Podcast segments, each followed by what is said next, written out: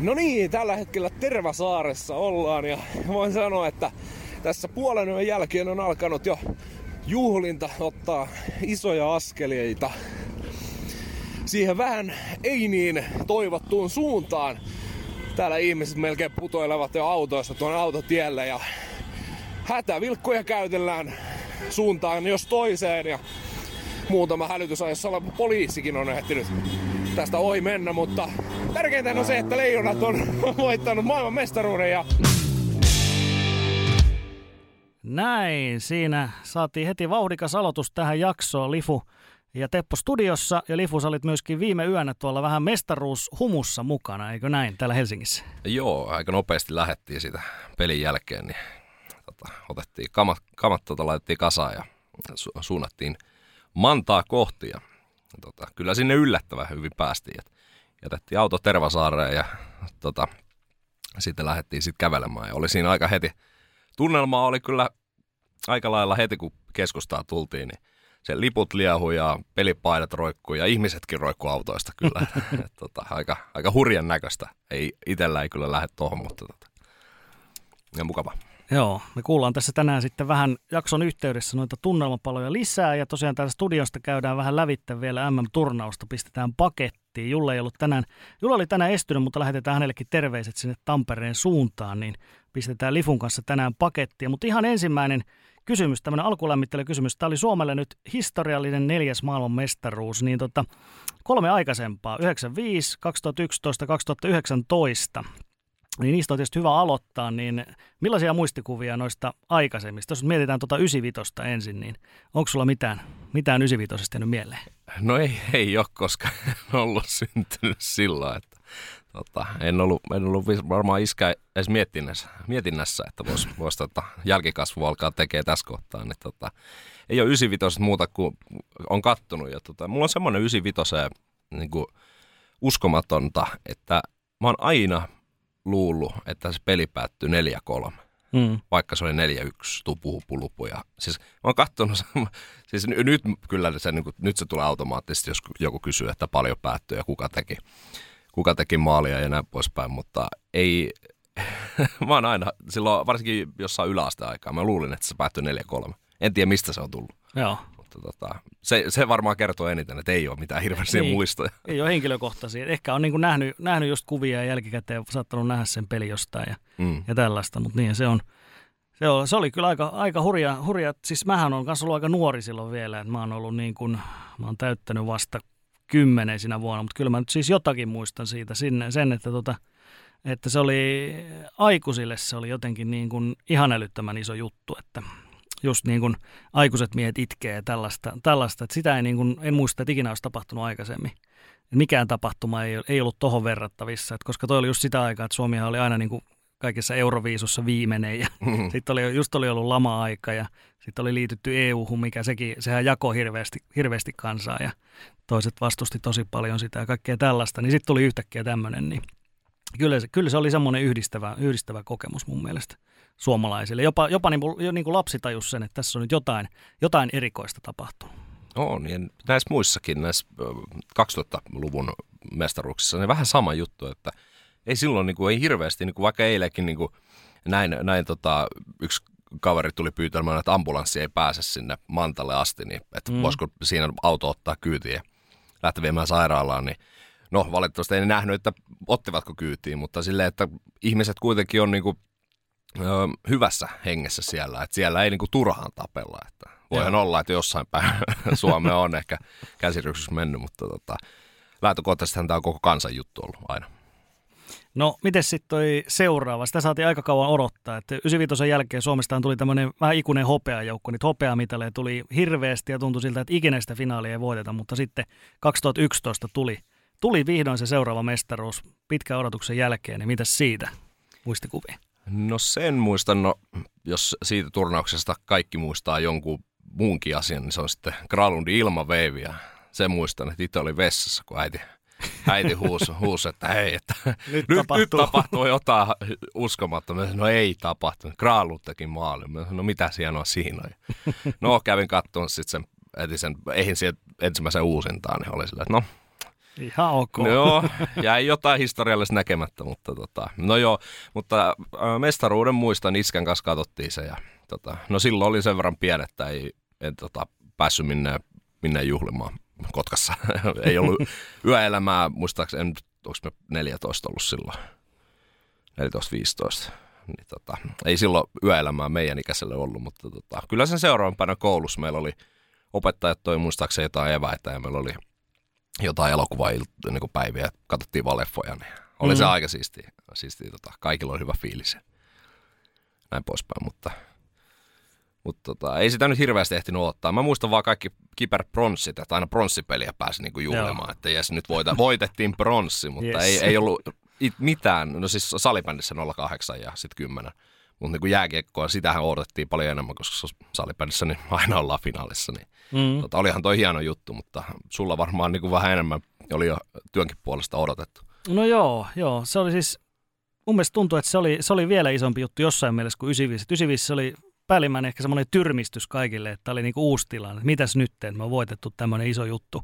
Että se kaikki oli vähän niin kuin järkyttyneitä siitä, mutta sitten toi 2011, niin se odotus oli niin hirveän pitkä, eli mitä tuossa on 16 vuotta ehtinyt kulua siinä välissä. Ja ihmiset on joka kevät, sitä tuntuu, että se kasvoi niin kuin koko ajan ihmisten odotukset ja myöskin se suosio silleen, että ihmiset aina tuli siihen telkkari ääreen ja rupesi tulee, Aravirta tuli päävalmentajasta, rupesi tulee niitä hopeamitalle ja pronsseja, niin kuin sanoit, niin koko ajan tuli niitä himmempiä mitalle ja sitten, mutta ikinä ei voiteta, aina mm. hävitään – oli niitä kaksosaisia finaaleja muun muassa, jos muistat, oli esimerkiksi semmoinen, että, että Tsekkiä vastaan voitettiin ja sitten hävittiin Joo. jatkoajalle. Tuli jatkoaikatappioita, Ruotsille oli 0-0 ja 1-0 kaksosat finaalit, kaikkea tällaisia niin kuin ihan, ihan hulluja juttuja. Tuli semmoinen olla, että Suomi ei voi vaan voittaa sitä ikinä. Että me, me ei tulla ikinä näkemään sitä, että Suomi voittaa. Ja sitten se tuli yhtäkkiä, niin se on jotenkin vapautti kyllä niin kuin hirveästi kansaa mun mielestä mm. 2011.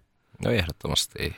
Silloin oli Koivu ja Granlund ja niin kuin nyt sit, jos tullaan vähän lähemmäs tätä päivää, niin koko ajan on sellaisia yksilöitä, mitkä niin kuin vie sitä parasvaloa paljon, mutta sekin oli, silloin puhuttiin Mikko Koivun joukkueesta, että hän johti mm. sitä hommaa, niin eihän nyt niin kuin nämä kaikki mestaruudet, niin siellä on aina ollut koko joukkue täynnä huikeita pelaajia ja valmentajia ja muita persoonia, niin tota, se on kokonaisuus, mikä meillä aina ratkaisee, että sitten toisella niin se voi olla yksittäinen pelaaja, joka vie vaan sitä hommaa, mutta kyllä se Suomessa lähtökohtaisesti aina lähdetään joukkueen. Joo, näin se on. Näin se on. Että saman, saman muistan tostakin, tosta kyllä just, että, että kyllä se joukkue oli niin kuin, se oli kisojen paras joukkue silloin, ja se oli just Jukka Jalosen ensimmäinen.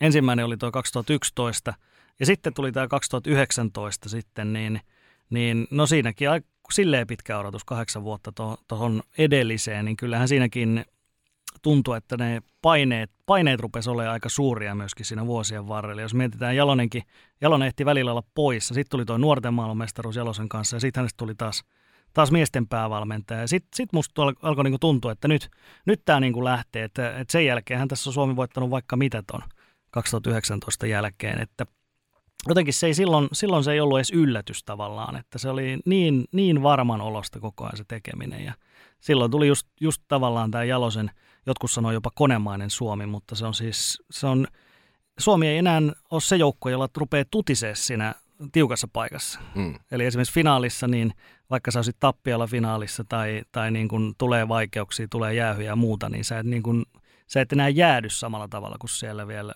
2000-luvun alussa ja 90-luvun puolella. Mm, 19han kun ei, niin kuin uutisoitiin, että historia surkee, surkee joukkue ja sieltä mm. tehdään tollainen kampak. Nyt sitten niin kuin kotikisat ja on, niin kuin puhutaan sitä kirouksesta, että ei ole paljon historiassa niitä mestaruuksia kotijoukkueella. En muista, onko nyt Ruotsi, Ruotsi vai Neuvostoliitto se. Joo, tota, molemmilla on. Niin, niin molemmilla. Sekin on jostain sieltä niin kuin vuosikymmenten takaa. Niin. Että ne on tosi, tosi harvinaisia. Kyllä. Niin, niin se, että modernissa jääkiekossa niin aivan yltiömäiset painet. Totta kai nuorten kisoissa niin on, on niitä tapahtunut, mutta ei aikuisissa. Niin, tota, aika, huikea, huikea juttu. Ja, niin kuin...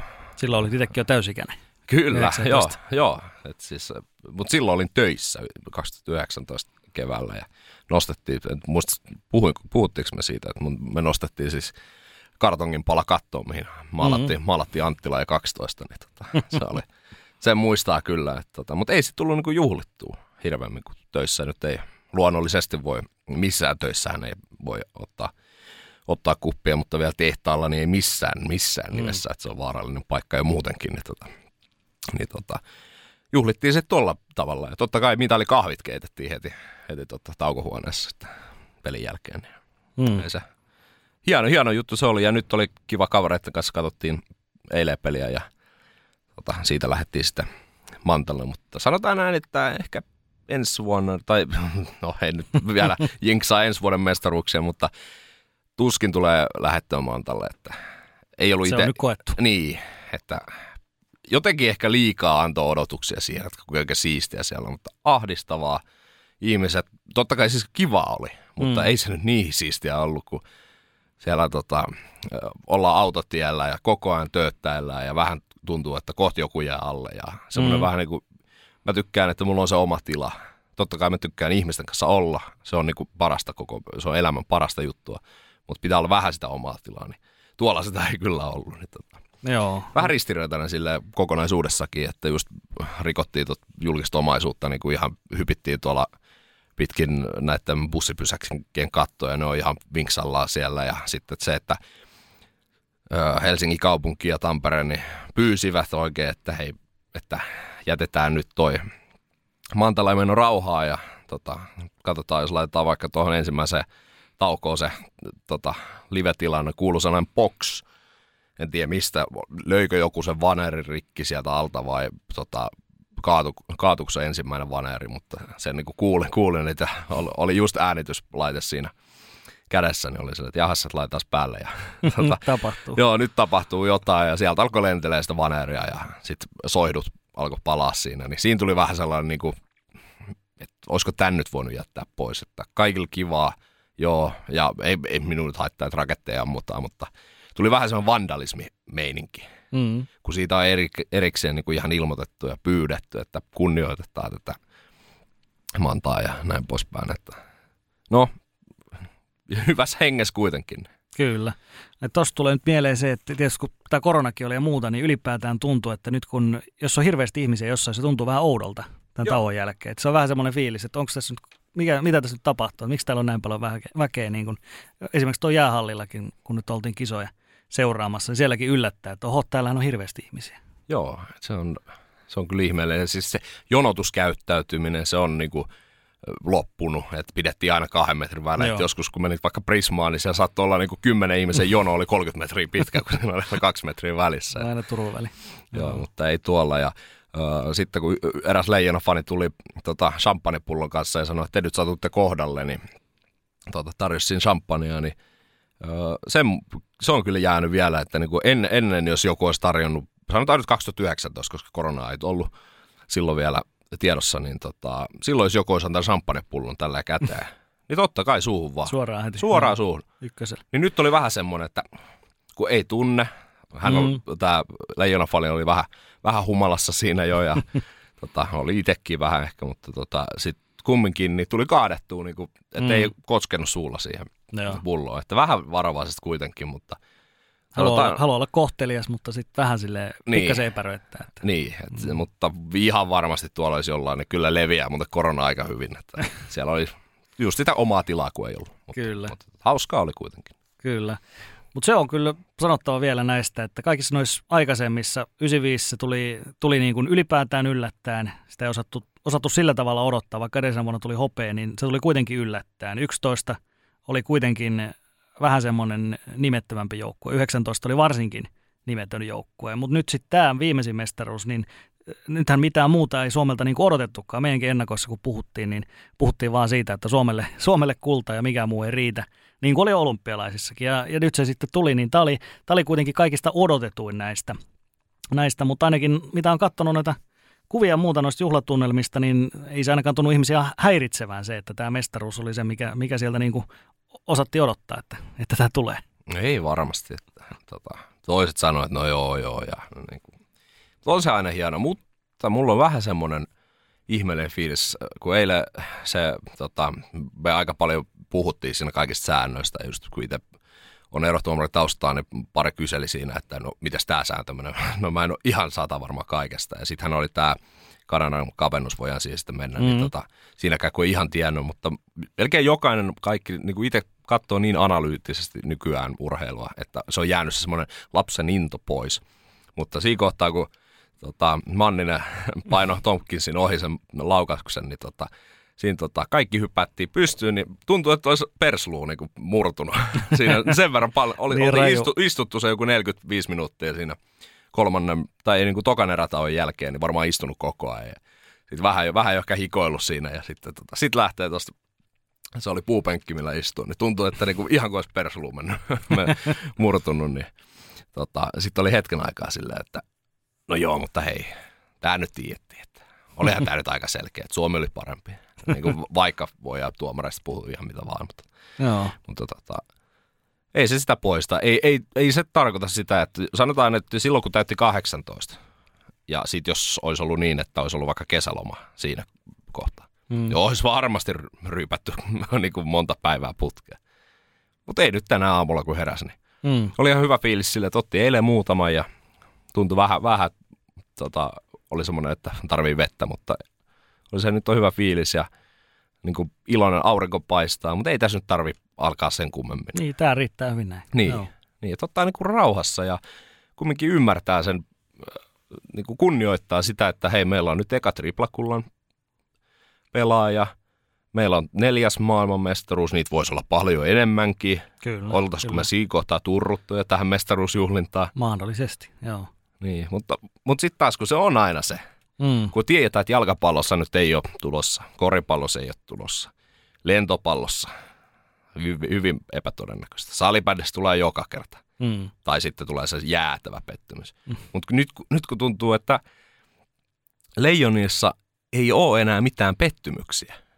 Sepä se. Koska yleensä mm. siinä kohtaa, jos nyt Leijonat on voittanut, esimerkiksi Kanada voitettiin viimeksi, niin silloin petyttyi ainoastaan siihen – että se ratkaisu tuli kolme vastaan kolme viime vuonna. Ei siihen petytty, että Kanada voitti. Tai mm. ainakaan minä. Joo, ei. Kanada oli helvetin hyvä. Julien paino joukkueestaan todella paljon irti. Se olisi voinut mennä kumpaan suuntaan tahansa. Niin ei silloin tullut. Se oli sellainen, no, paha, harmin paikka. Ei, ei nyt olla mestareita, mutta sille, se koko konsepti viime vuonnakin oli niin loistava, että se olisi voinut olla mestaruus. Mm. Näin se on, näin se on. Ja se täytyy vielä sanoa tähän osioon lopuksi, että, että tässä on tullut näitä nuorten maailmanmestaruuksia, niin kuin muistetaan. Yhdet, yhdet Suomessakin voitettiin nuorten kisat ja sitten tota, olympiakulta tuli viimeksi helmikuussa, joka sekin on vähän jo sinne jäänyt tavallaan, niin kyllä se vaan on niin, että eihän nämä nämä on hienoja asioita kaikki nämä muutkin, mutta ei ne, vaan, ei ne ole sama asia kuin MM-kisat. Ja mä oon miettinyt kanssa, että mistä se johtuu, että kyllähän tämä ajankohta on tietysti heti ensimmäinen, että, että se niin kuin helmikuussa tai vuodenvaihteessa, niin ei ihmiset samalla tavalla ota niin kuin, lähde tuonne tota, suihkulähteisiin pulikoimaan tai muuten niin kuin ilakoimaan. Että se on kuitenkin vähän, vähän semmoista maltillisempaa aina ja, ja tuntuu, että ne ei, ole niin kuin, ne ei ole kuitenkaan samalla tavalla koko kansan juttu. Että MM-kisat on koko kansan juttu ja nämä on sitten enemmän – tällaisten niin kuin vähän enemmän hevi jääkiekkotyyppiä juttuja, nämä olympialaiset ja nuortenkin sitä muut, niin allekirjoitatko tuon joo, väitteen? Joo, toi on tosi hyvä pointti. Sillä, että ei, ei hirveästi ole ajateltu, kun itse katsoo kaikki. Mm. Nuorten kisoissa se on niin kuin ihan hu- huikeata juhlaa. Että silloin on niin kuin isosti TVn äärellä. Harmi kun nyt jää kesken, paitsi nyt ne on sitten, tota, tulee jo. sitten elokuussa uudestaan, niin tota, pitää sitten taas katsella. Mutta se, että mm, taas vähän ristiriitasta se, että sitten kun just jääkiekko, kuten sanoit, on, tai siis MM-kisat on sellainen koko kansan juttu, ja sitten kun äh, sit myös se tyyppi, kuka ei ikinä kato jääkiekkoa, se katsoo sen yhden pelin. Ja silloin se tota, Prismasta ostettu fanipaita. Toki itsellä ei ole fanipaitoja siis ollenkaan tollaisia, mutta tota, sitten sit kaikki juhlii sitä samaa ihan kuin niinku, se olisi niinku yhteinen saavutus. Meitä on meidän. Mutta sitten jos se hävitään, niin sitten sinne kirjoitetaan Facebookiin tai Twitteriin, että no olipas leijonat taas huonoja. Joo. Et sit, sit se niinku... minä, olisin te- minä olisin tehnyt tässä tilanteessa näin. Niin. Minä olisin torjunut tuo. Joo, että se on vähän Minä kuin... olisin ottanut aikalisen. Joo, otat vähän sen niin kuin yhden arvan, käyt ostaa niin kuin kerran vuodessa ja sitten että jos tulee voitto, niin minä olen kuule, minä olen sellainen mestari näissä, mutta sitten jos hävinnä, niin, niin, se on vähän semmoinen, niin kuin, mutta totta kai kaikilla on se oikeus. Me on, siis, ainahan se menee niin. Jos leijonat voittaa tai Suomi missä tahansa, niin me voitetaan. Ja sitten taas jos käy toisin, niin no nyt leijonat hävisi. niin kuin, joo, mutta siis hieno, hieno juttu. Kyllä.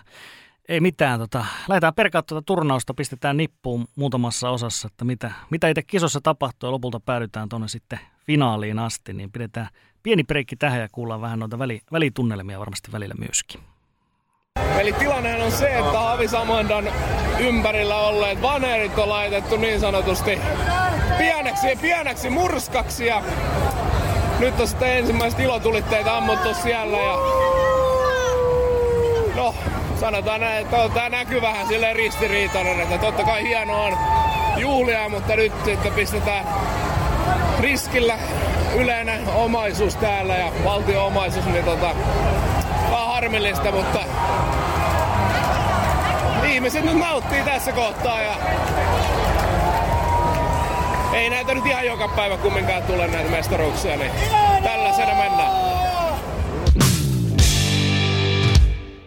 No niin, ja otetaan sitten turnauksen yleinen läpikäynti ja käydään nopeasti noista alkulohkoista vähän, vähän asioita ja ehkä vähän näitä, että ketkä jää sinne paanan pohjimmaiseksi, niin Italia ja Iso-Britanniahan nyt putos sitten sinne B-sarjaan ja sieltä nousee Slovenia ja Unkari sitten tilalle, niin oliko Teppo nyt oikeat joukkueet, mitkä jäi, jäi sinne tota, viivan alapuolella?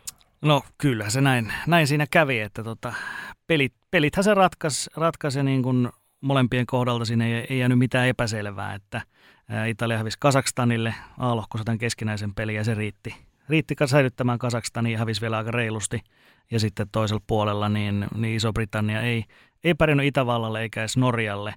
Et ihan täysin oikeat joukkueet alas ja kyllähän niin kuin ylipäätään kun miettii näitä kahta maata, niin, niin kyllähän se on tilanne se, että molemmissa noin jääkiekon – pelaajamäärät on sen verran pieniä, että kyllä se on tuommoista niin selviytymistaistelua, että ylipäätään nämä 16 joukkueen enemmänkin, väkisikin siellä on aina kaksi näitä hissijoukkueita ja Italia ja Iso-Britannia on hyvin tyypillisiä hissijoukkueita, eli heillä ei vaan yksinkertaisesti ole semmoista pelaajamateriaalia, että he pystyisivät niin kuin kasvattamaan sitä touhua oikeastaan mihinkään suuntaan. Että välillä käydään ylhäällä, välillä käydään alhaalla, mutta, mutta kaiken kaikkiaan se vähän näyttää siltä, että kyllä se polkee molemmissa, molemmissa kuitenkin paikallaan toi, että yksinkertaisesti siellä on niin paljon isompia lajeja, jotka sitten vie ne vie ne lahjakkaammat urheilijat ja joudutaan sitten vähän tyytymään niihin niin sanotusti B-korin, B-korin tyyppeihin tässä sitten näissä maissa.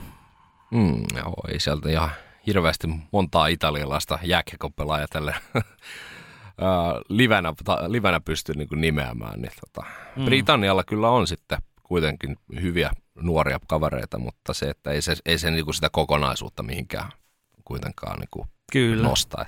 Monethan tätä just miettii, että no mitä jos olisi vaikka Jukka Jalonen tuolla Iso-Britannian tai Italian peräisin, niin ei se, ei se pelkästään riitä, että se ei ole, se ei ole näillä, se ei ole, ei ole mistään pelitavallisesta asiasta tai sellaisesta kiinni, vaan se on ihan yksinkertaisesti materiaali, ei, ei niin kuin riitä, että heillä on ainoastaan tavoite on voittaa se yksi peli sitä toiseksi huonointa, lohkon toiseksi huonointa vastaan. Ja jos sen sitten häviää, niin se putoaa. Jos sä onnistut sen tuurillakin välillä voittaa, niin silloin se säilyt. Että, että se on tietysti hienoa, että siinä on se dramatiikka, mutta kyllä se niin kuin näillä, näillä se on karu fakta, että nää, näillä ei niin kuin semmoista pitkäjänteistä nousua tulla, tulla välttämättä ikinä näkemään näillä mailla. Mm. No sitten oli muutama semmoinen, tai niin kuin yllätysnousijana Itävaltahan sitten piti aika reilullakin marginaalilla tuon oman paikkansa. Ja jos miettii niin kuin Eijonia vastaan, niin päästivät yhden maalin per erä ja kuitenkin kova päänahka tuli Tsekistä ja öö, Norja sitten taas jatkaa taaperusta. Joo. Itävalta on kyllä tosi hyvä mun mielestä, koska siis Itävallan toi kan, ylikansallinen sarja, sehän on tosi kova nykyään, IceHL, missä on kanssa italialaisia joukkoja ja muita, muita niin kuin sieltä päin, niin ää, erittäin hyvä, että he sai pidettyä tämän, koska Itävalta taas on sitten verrattuna näihin edellä mainittuihin, niin Itävalta on semmoinen, jossa on tosi paljon kasvupotentiaalia nimenomaan jääkiekolla, eli, eli se on nimenomaan semmoinen maa, jossa jääkiekko voi niin kuin vielä kasvattaa asemaansa ja Itävalta ehdottomasti mun mielestä kuuluu kuuluu niin kuin A-sarjaan ja nyt he niin kuin pelillisesti myöskin pystyy vastaamaan siihen. Että he on yleensä ollut just se joukkue, joka on sitten sortunut, romahtanut näissä tiukassa paikoissa, mutta nyt he pystyvät niin kuin nämä omat paineensa käsittelemään ja, ja todella, hyviä, todella hyviä tuloksia sieltä tuli, niin kuin sanoitkin, niin Suomeen ja USAta vasta esimerkiksi tosi hyvät peliesitykset siellä. Sitten toi Norja, Norja, minkä mainitsit, niin Norjallahan tilanne on taas todella huono, että siellä niin kun maajoukkue vanhenee käsiin ja Norja taas ei ole mennyt yhtään eteenpäin tässä viimeisen kymmenen vuoden aikana, pikemminkin he taantuu koko ajan. Et, et Norjan kohdalta tuo tilanne on niin kuin kaikista huolestuttavin melkein, melkein näistä maista, koska, koska heillä on niin kuin iso riski, että pudotaan, pudotaan tässä lähivuosina ja se ei, se ei ole helppo homma tulla takaisin, takaisin tuohon asarjatasolle. Mm, ei, tota, Itävaltahan nyt on enemmän niin kuin, tunnettu aina mäkihypystä ja ehkä hiihtolajeista, niin tota, siellä itseni yllätti kyllä todella isosti. Norjasta nyt ei, niin kuin, se on kuten sanoin, niin se on vaan, se on niin pitkään ollut semmoinen, että mahdollisuuksia, mahdollisuuksia, mutta ei ole ikinä mihinkään niin kuin oikein lähtenyt. Sitten jos mietitään historiaa, kun nämä kisat oli todella historiallisesti Suomen kannalta varsinkin, mutta toinen maa, mikä teki todella paljon, tai millä on paljon historiaa nyt niin, niin kuin kirjojen muodossa, niin Tanska, todella iso mahdollisuus oli mennä pitkälle. Historiallinen voitto Kanadasta ja sitten Nielsenin jääkiekko tota, legacy loppuu tähän ja se loppui kyllä sellaiseen pannukakkupeliin, ja mm. mitä olin itsekin paikan päällä katsomassa, niin tota, se oli harmillinen.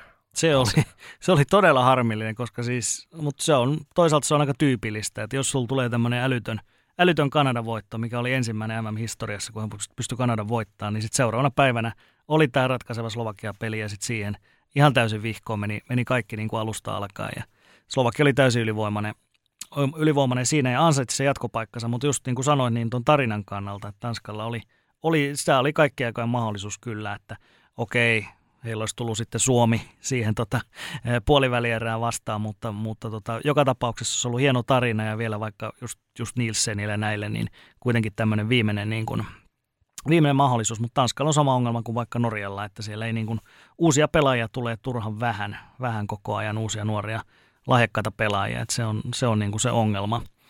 ongelma että, tota, että muutenhan tuossa A-lohkossa vielä, se on tietysti positiivista mun mielestä, että Ranska, Ranska säilyy, että Kazakstanista mä en, en, ole, en ole ihan varma, että todennäköisesti Kazakstan on ensi vuonna taas tuossa vaaravyöhykkeessä, mutta Ranskan tekeminen näytti kyllä hyvältä, että tota, se on, se on myös semmoinen maa, jossa, jossa mä näen paljon potentiaalia, että Kazakstan on vähän tämmöinen hazardi kyllä, kyllä enemmänkin, liittyy jo pelkästään vähän tuohon tohon, tota, niin kuin Venäjän tilanteeseenkin vielä, että, että puhutaan kuitenkin taas naapuri, naapurivaltiosta muuta, niin, niin tota, ää, Ranskan otan, otan mielelläni kyllä ensi vuonnakin mukaan tuonne tonne A-sarjaan, mutta Kazakstanille voi tulla, voi tulla vaikeuksia jopa sen nousia Slovenian kanssa siellä sitten ensi vuonna.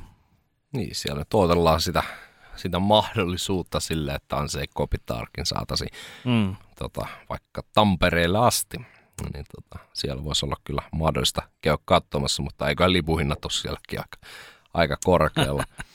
No, ei kai siinä.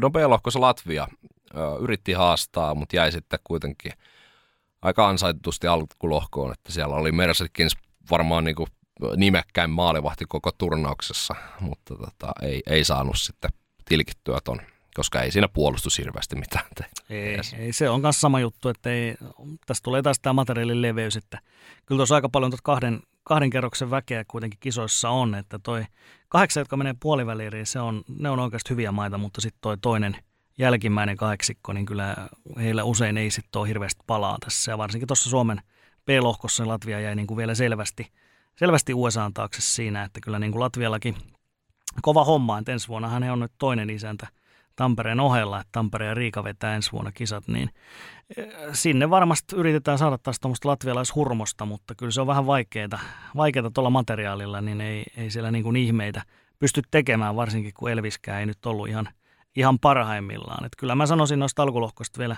tiivistetystä, että kyllä nämä ihan täysin oikein meni. Että Tanskalla oli se, Tanskalla oli se oma mahdollisuus, mutta, mutta itse menivät sen munaamaan. Toki syyt oli ymmärrettävät, että, että – jokainen voi kuvitella, että jos, jos sä tänään voitat Kanadan, niin kuinka, kuinka hyvä vire on sitten huomenna, niin kyllä se, kyllä se varmasti on semmoinen aika niin kuin takki on tyhjä tuommoisen pelin jälkeen. No ehdottomasti. Ja tota, sympatialla nyt ei valitettavasti niitä pisteitä sinne alkusarja taulukoihin kerro. Niin, tota, harmi, aina on ollut kyllä Tanska-fani, fani, tota, mutta ei, ei se vaan niin kuin, lähde, mutta siinä alkulohkojen se hävinnyt osapuoli ja sitten jatketaan sitten puolivälieriä kohti. Ja niin sitten koittivat puolivälierä päivät ja sinne tiet selvitti Suomi, Ruotsi, Tsekki, USA, Tampereen lohkosta ja Helsingistä Sveitsi, Saksa, Kanada ja Slovakia. Käydään nämä nyt läpi ja ainut joukkue, joka meni voitosta voittoon alkulohkossa oli Sveitsi, mutta sitten plumpsahtivat ulos sitten puolivälirässä USAta vastaan. Teppo, aikamoinen katastrofi vai oliko mitään odotettavissa tällaisen tuloksen? Mm. No mä taisin sanoa siinä puolivälierä ennen kun tehtiin, että jos joku, joku joukkue voi munata tuon puolivälierän, niin se on Sveitsi. Mm. Ja niinhän siinä kävi. Eli heti, heti ensimmäinen erä USAta vastaan puolivälissä oli kisojen huonoin, kaksi aika surkeata päästettyä maalia ja se, se peli oli käytännössä siinä. Sveitsi paransi vähän loppua kohden, mutta se oli hirveä, hirveä kipsi koko ajan heillä – heillä päällä, että ei se, Sveitsi ei sano omaan peliä oikeastaan juurikaan pelattua siinä. Että, e, klassinen, voisiko sanoa vanha Suomi-sulaminen. Eli monet on tässä sanonutkin, että Sveitsi on nyt siinä tilanteessa, missä Suomi oli silloin, silloin 90-luvun loppupuolella, tai jopa sitten jopa ennen tota 95, että ollaan vasta niin kuin menossa sinne, että tämmöisiä yksittäisiä huippuja voi tulla, alkulohkos voi tulla hyvä menestys, mutta sitten kun tulee tämä niin sanottu kuolemaan peli, niin sitten siinä kohtaa hävitään. Sveitsi on hävinnyt ihan järjettömän määrän noita puolivälillä otteluita vuosien aikana. Muutaman kerran on voittanut ja sitten on menty tosi pitkälle sen jälkeen, mutta niin kuin, ää, toi, toi on kyllä, se on, mä en tiedä, se on just se voittamisen kulttuuri, se vielä puuttuu sieltä. Et siellä on, on nämä pari hopeamitalia saatu, mutta ei ole semmoista samanlaista pitkäjänteisyyttä, mitä Suomella nyt on. Et kyllä mä niin nostasin taas tänne esille tämän kysymyksen, että mitä jos Sveitsillä on suomalainen valmentaja? Ja mä sanoisin, että – se auttaisi ihan helvetin paljon heitä, suoraan sanoen, koska siis se on, se on aika paljon, se on myöskin tuommoinen mentaalipuolen puolen asia heillä. Et sekä pelaajilla että myöskin valmennuksella, niin, niin tuntuu, että se paketti sortuu liian herkästi. Sveitsi oli oikeastaan alkulohkojen paras joukkue. Näytti paljon paremmalta kuin moni muu siellä, mutta voita oikeat pelit. Niinhän se menee. Ja USA voitti se oikein peli tässäkin kohtaa. Joo, ei, ei, ei mitään sen kummempaa. Että USA on todella vaikea alkulohko, mutta mm. se, että pääsit, pääsit sen neljän joukkoon, niin kun mietittiin sitä ö, tota Tampereen lohkoakin, niin ei se nyt hirveästi muita paikkoja ollut USAlle kuin melkein sitten se neljäs paikka ja sen ne otti sillä vähimmäis tota, effortilla, minkä laittoivat sitten sen tota, yöllisten seikkailujen ohessa. Niin, Kyllä. Tota... Ja USA-laiset nosti sitä sit esille tuossa sitten vielä tuon pronssipelin jälkeenkin, että se oli, se oli, niin kuin, se oli sitä teambuildingia ja sitten sanoi, että, että kyllä sitä on vähän niin kuin ehkä liioteltu kuitenkin, että ei siellä välttämättä ole niin kuin joka yö riekuttu siellä, mutta se on, se on ollut osa, osittain semmoinen tekijä, mikä on sitä joukkuetta myöskin liimannut yhteen. Että tämähän on kulttuurikysymyksiä, että kukin tavallaan, mutta se on, se on kuitenkin fakta, että USA pelasi erittäin hyvän puolivälierän, erittäin hyvän välieränkin pelasi vielä, ja sitten pronssipelissä tuli, tuli sitten notkahdus, mutta siis USAlta taas osoitus siitä, että nimenomaan ne oikeat pelit, että nimenomaan tuo mentaalipuoli, niin kyllä se niin kuin pohjoisamerikkalaisilla se on ihan äärettömän vahva se kupoli.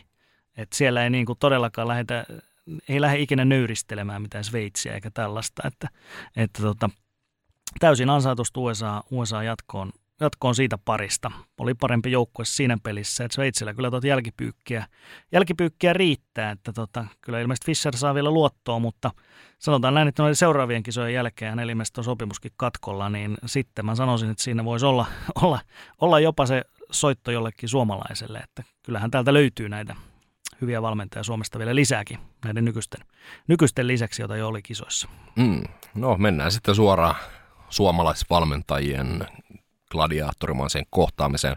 Saksa-Tsekki vielä tuolla Helsingissä.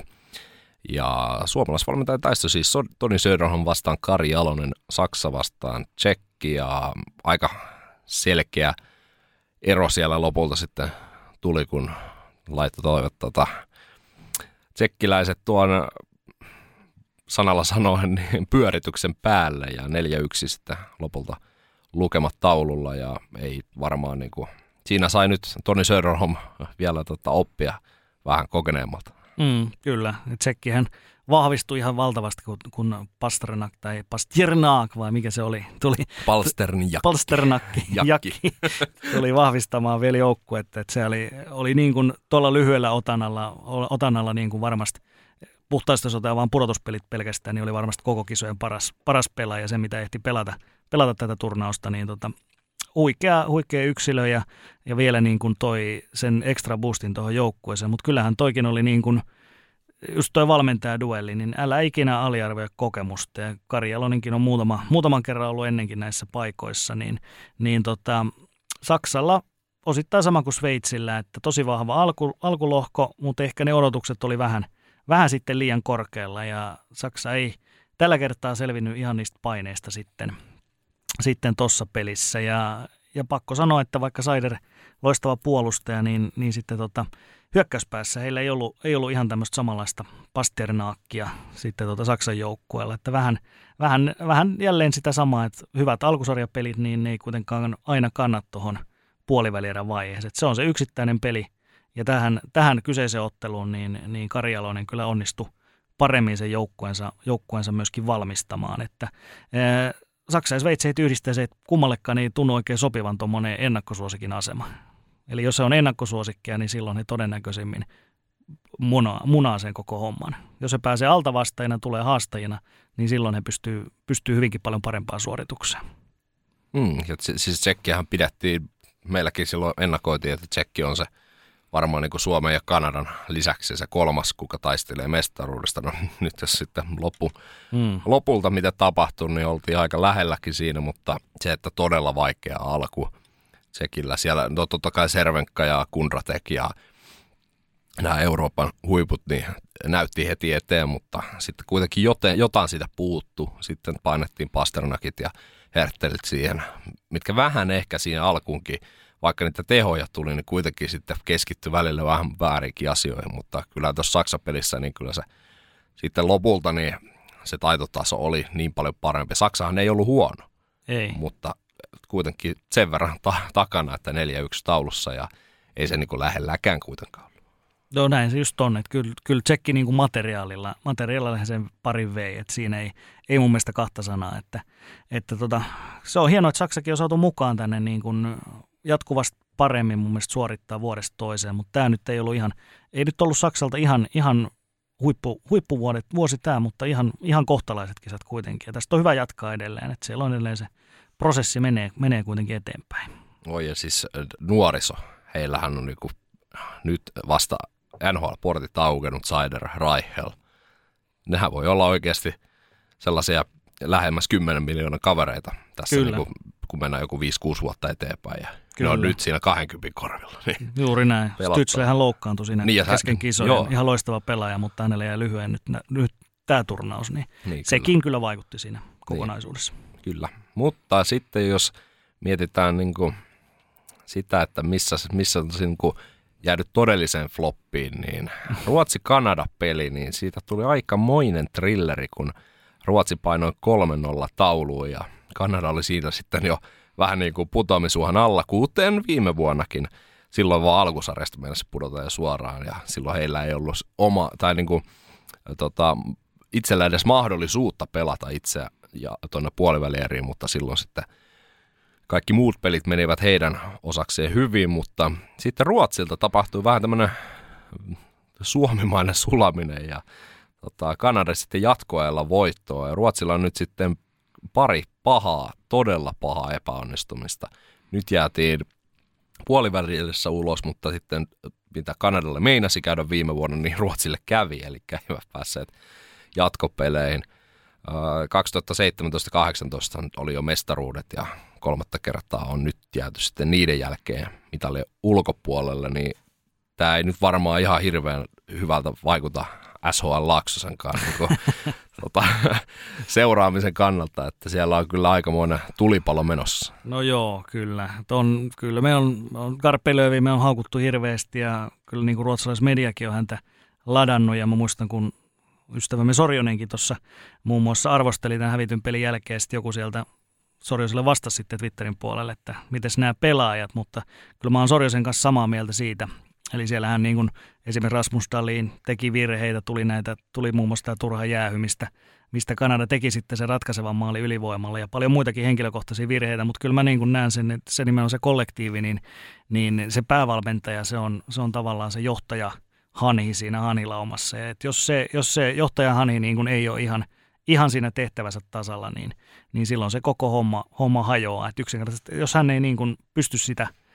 kokonaisuutta hallitsemaan, niin silloin se menee sellaiseksi, että jokainen pelaaja lähtee vetää sitä köyttä tai sitä laumaa vähän niin kuin eri suuntaan. Ja silloin, silloin siinä voi käydä just tällä tavalla, että kun ei olla, ei olla se kuuluisan pelikirjan ihan samalla sivulla, niin silloin voi tapahtua tämmöisiä, että yhtäkkiä 3-0 peli onkin 4-3 jatkoaika tappio. Että tota, Garpen Löv kaikella kunnioituksella ei, ei ollut päävalmentaja aineesta ihan suoraan sanottuna. Että hänen valmennuskokemuksensa huipulla kohtalaisen ohut apuvalmentaja tehtävissä. Nyt tulee tilalle sitten ammattivalmentaja, eli, eli kolmikertainen SHL-mestari Sam Hallam ja odotetaan, että Ruotsikin tuosta jälleen niin kuin ryhdistäytyy, mutta jos ei ryhdistäydy, niin Ruotsille sama resepti kuin Sveitsille. Suomalainen valmentaja seuraavaksi. Miettikää oikeasti. Ruotsi, joka on niin kuin vuosikymmeniä ollut aina semmoinen rikas, rikas isoveli ja mm. suomalaisia, miten nyt kaikki tietää, että mikä, mikä suomalaisten asema Ruotsissa on, että kyllähän suomalaiset on siellä niin kuin kuitenkin toisen luokan kansalaisia niin kuin perus silmissä, että ei, noi on noita, noi on noita, noita tota, idästä, idästä tulleita köyhiä, köyhiä, että ne sopii tänne niin kuin siivoamaan meidän, meidän liat ja tekemään meidän, meidän autot, mitkä me sitten ostetaan ja huristellaan tonne sitten samppania juomaan. Niin, niin miettikää oikeasti, että Ruotsilla olisi joku päivä suomalainen päävalmentaja. Olisi niin kuin, olisi niin kuin semmoinen juttu, että huh huh. Siinä on maailmankirjat jo ehkä vähän sekaisin, että, mutta ehkä se on niin, että nyt kun puhuttiin siitä Sveitsistä, Sveitsi nyt ensin suomalainen, nyt siellä on ja Saksassa ja Tsekissä ja mm. sitten sieltä vaikka Itävallallekin nostetaan Itävalta kovemmaksi kuin Ruotsi, niin sitten alkaa kyllä. olla painetta. No, sitten alkaa olla painetta, joo. Ja annetaan tuolle Hallamille mahdollisuus, että kyllähän toi koko joukkueen rakennuskin oli tietysti hirveän repaleinen, että tuli näitä NHL-kieltäytymisiä paljon. No okei, sitten saatiin ihan hyviäkin NHL-pelaajia sitten, esimerkiksi Nylander vahvisti kyllä joukkuetta, mutta se on sitten taas just semmoinen, että se kokonaisuus ei ole ehjä, niin silloin se näkyy tällaisessa ää, pienet marginaalit, tämmöinen ratkaiseva peli. Kanadahan on aina äärimmäisen hyvä tällaisissa, niin kuin on nähty monena vuotena, niin kuin nähtiin tuossa pelissä ja myöskin myöhemmissä peleissä vielä tämän jälkeen Kanadalta, niin ja on ihan älyttömän hyviä tällaisessa kohdassa, kun pitää, niin kun, pitää tehdä, tehdä ne pari maalia siellä, niin, niin Kanada on maailman paras siinä. Täysin, täysin loputon itseluottamus kyseisellä joukkueella. Mm, ja se, että Nylanderhan on loistava pelaaja, mutta tälle ihan henkkoot, niin vähän tuntuu, että Ruotsin nämä kaikki NHL-pelaajat, ketä tuonne nyt saatiin, ne oli niitä laiskan mm. puoleisia. Mm. Dalin, Nylander. Jotenkin itsellä niin mennyt maku näihin tällaisiin niin kuin, äh, blonditukkaisiin, sliipattuihin herrasmiehiin, ketkä tulee vähän niin kuin laiskotelle niin kuin tällaiseen turnaukseen, missä sitten toiset joukkueet, kuten Suomi, painaa siinä konkreettisena joukkueena koko ajan. Siellä ei yksikään lusmuille. Huonoja iltoja voi tulla, mutta sitten se koko muu joukkue nostaa sen pelaajan, että hei, näitä sattuu. Olihan Mikko Lehtosellakin huonoja eriä. Oli. Oli, oli. itse asiassa yksi melkein ihan ohi pelikin Lehtoselta. Niin ei siinä kukaan siinä kohtaa mieti, no voi, Lehtonen oli huono. Ja, no ei, siis seuraavaa peliä vaan. Mutta jos sä teet laiskasti ja sä niinku itse aiheutat sen, virheitä sattuu. Mutta laiskuus on niinku, se vaan jotenkin on viime vuosina ollut tuossa Ruotsin, Ruotsin meiningissä itsellä niinku sellainen, että ei oikein tykkää katsoa sellaista. Ja varsinkin mm. johtoasemassa niinku sitten, että ei, ei niinku oteta tosissaan, mutta tota, siellä olisi kuitenkin hemmetin hyviä SHL-pelaajia ja tota, sitten Euroopassa muita pelaajia. Esimerkiksi Freeberg on niin itsellä ollut nyt niin tällainen, mitä on EHTllä kattonut, niin ihan huikea äijä. On. Niin, ihan, ihan joka kerta mieluummin Freebergin, Freebergin joukku, niin, no. mieluummin Freebergin joukkueeseen, tai sitten jos mietitään Tsekistä, niin Tsekillä oli Blymel neloskentässä, niin ottaisi joka kerta mieluummin, kun sitten hertteli siellä itkemään, että tota, no miten me nyt taas ollaan jäähyllä. Mutta tota joo, niin. siis Kanada tuli takaa ohi ja meni sitten eteenpäin, että voidaan Kanadaa ehkä tota, palata enemmän sitten tuolla Joo. loppupuolella. Että heillä vaan se homma on toiminut. Julian on loistavasti ottanut tostakin porukasta tuossa irti. Kyllä, kyllä. Kanada voitti myös ehkä nimenomaan ton, ton niin kuin valmennustaistelun hän voitti niin kuin ihan, ihan ylivoimaisesti siinä. Että, mutta tämä on tämmöinen jakso Ruotsin jääkiekossa, jota niin kuin hirveästi halutaan muistella näitä, näitä paria vuotta tässä. Et katsotaan, annetaan uudelle, uudelle päävalmentajalle mahdollisuus. Mä väittäisin, että ensi kisossa Ruotsi tulee olemaan hyvin, hyvin, hyvin erinäköinen. Tämä on ainakin minun, minun ennustus tässä kohtaa. No aivan varmasti. Ja, mutta nyt oli aika hauska. Yksi ruotsalaistoimittaja tuossa matkalla tänne, niin luin, niin oli laittanut, että nyt, nyt tämä sitten vaan on tilanne, että nyt me ollaan se pikkuveli. Kyllä. Kun puhuit siitä, että Ruotsi on se vähän sellainen parempi pikku, tai isoveli, mm. kuka katsellut, niin nyt se on toisinpäin. Se on just Suomi näin. on jääkeskussa isoveli. Se on just näin, että et varmaan noin perättäiset mestaruudet 17-18, niin siinä on ollut vähän tollainen puhallus myöskin sen jälkeen, että, että tota, välillä täytyy käydä tuolla alempana. Kyllähän Ruotsi sieltä tulee vielä, se on ihan varma ja, ja sitten saa, sit saa, sit saa Suomikin olla, olla taas varpaillaan. Mm. No, sitten voi jatkaa siitä jatkaa Suomen peliin, eli Suomi-Slovakia. Ja tota, Suomi hävisi alkulohkossa vain yhden kerran, se oli Ruotsille, vaikka nyt se pikkuveli isoveli asematilla monkin toisenlainen, mutta ja sekin tuli siis voittomalle kilpailussa ja se oli aika vaikea peli Suomelle. Ja Slovakia johti sitten kuitenkin avauserän loppupuolella tätä puoliväleerää jo 2-0, kunnes sitten tapahtui jotain, mihin joku olisi voinut ehkä sanoa, että kyllähän tämä nähtiin jo kaukaa, niin sieltä Stretsi Anttila nousi esiin ja toi sitten Suomen siinä kohtaa, kun oli juuri Lehtonen, Kralund, pelas vähän niitä pelejä, mitkä, mitä ei toivo tuollaisen, siihen kuuluisaan kuolemanpeliin. Mm. Se oli, se oli aika klassinen Marko Anttila, että kaksi maalia, kaksi maalia niin tuohon paikkaan, niin turnauksen eka ja turnauksen toinen, niin tämä oli ihan, ihan täys toisinto sieltä 2019. Sitten Sakari Manninen, Manninen teki kolmannen ja Määnalainen tyhjiä. Sakari Manninen oli myös 2019 näitä, näitä hahmoja niissä ratkaisupeleissä. Niin tota, tämä oli nimenomaan, tämä oli hyvin klassinen tämmöinen niin Jukka Jalonen voitto. Aika tiukka peli, ei Suomelta mikään ihmeellinen peli sinällään. Voisiko sanoa, että ehkä vähän, vähän semmoista jännitystä ylimääräistä jopa siinä esityksessä. Slovakian oli hirveän hyvä, energinen, mutta siellä oli nimenomaan tämä pelitapa ja ennen kaikkea se itseluottamus siinä. Vaikka se oli 2-0 siinä ekassa erässä, niin siellä ei kukaan panikoinut, koska tiedettiin, että meillä on Jukka Jalonen, joka, joka liidaa tätä ryhmän kanssa. Siellä on paljon pelaajia, jotka oli mukana jo siellä 19 joukkueessa. Sitten oli olympiavoittajia paljon, tosi paljon tuosta helmikuun joukkueesta. Niin kaikki tiesi, että tämä, vielä, tämä klaarataan vielä. Ja niin siinä kävi. 4-2. Kyllä, ja mihinköhän nyt katkesi ajatus, mutta, mutta tota, se ei millään tavalla niin kuin toi, just toi, että joku voi niin kuin katketa se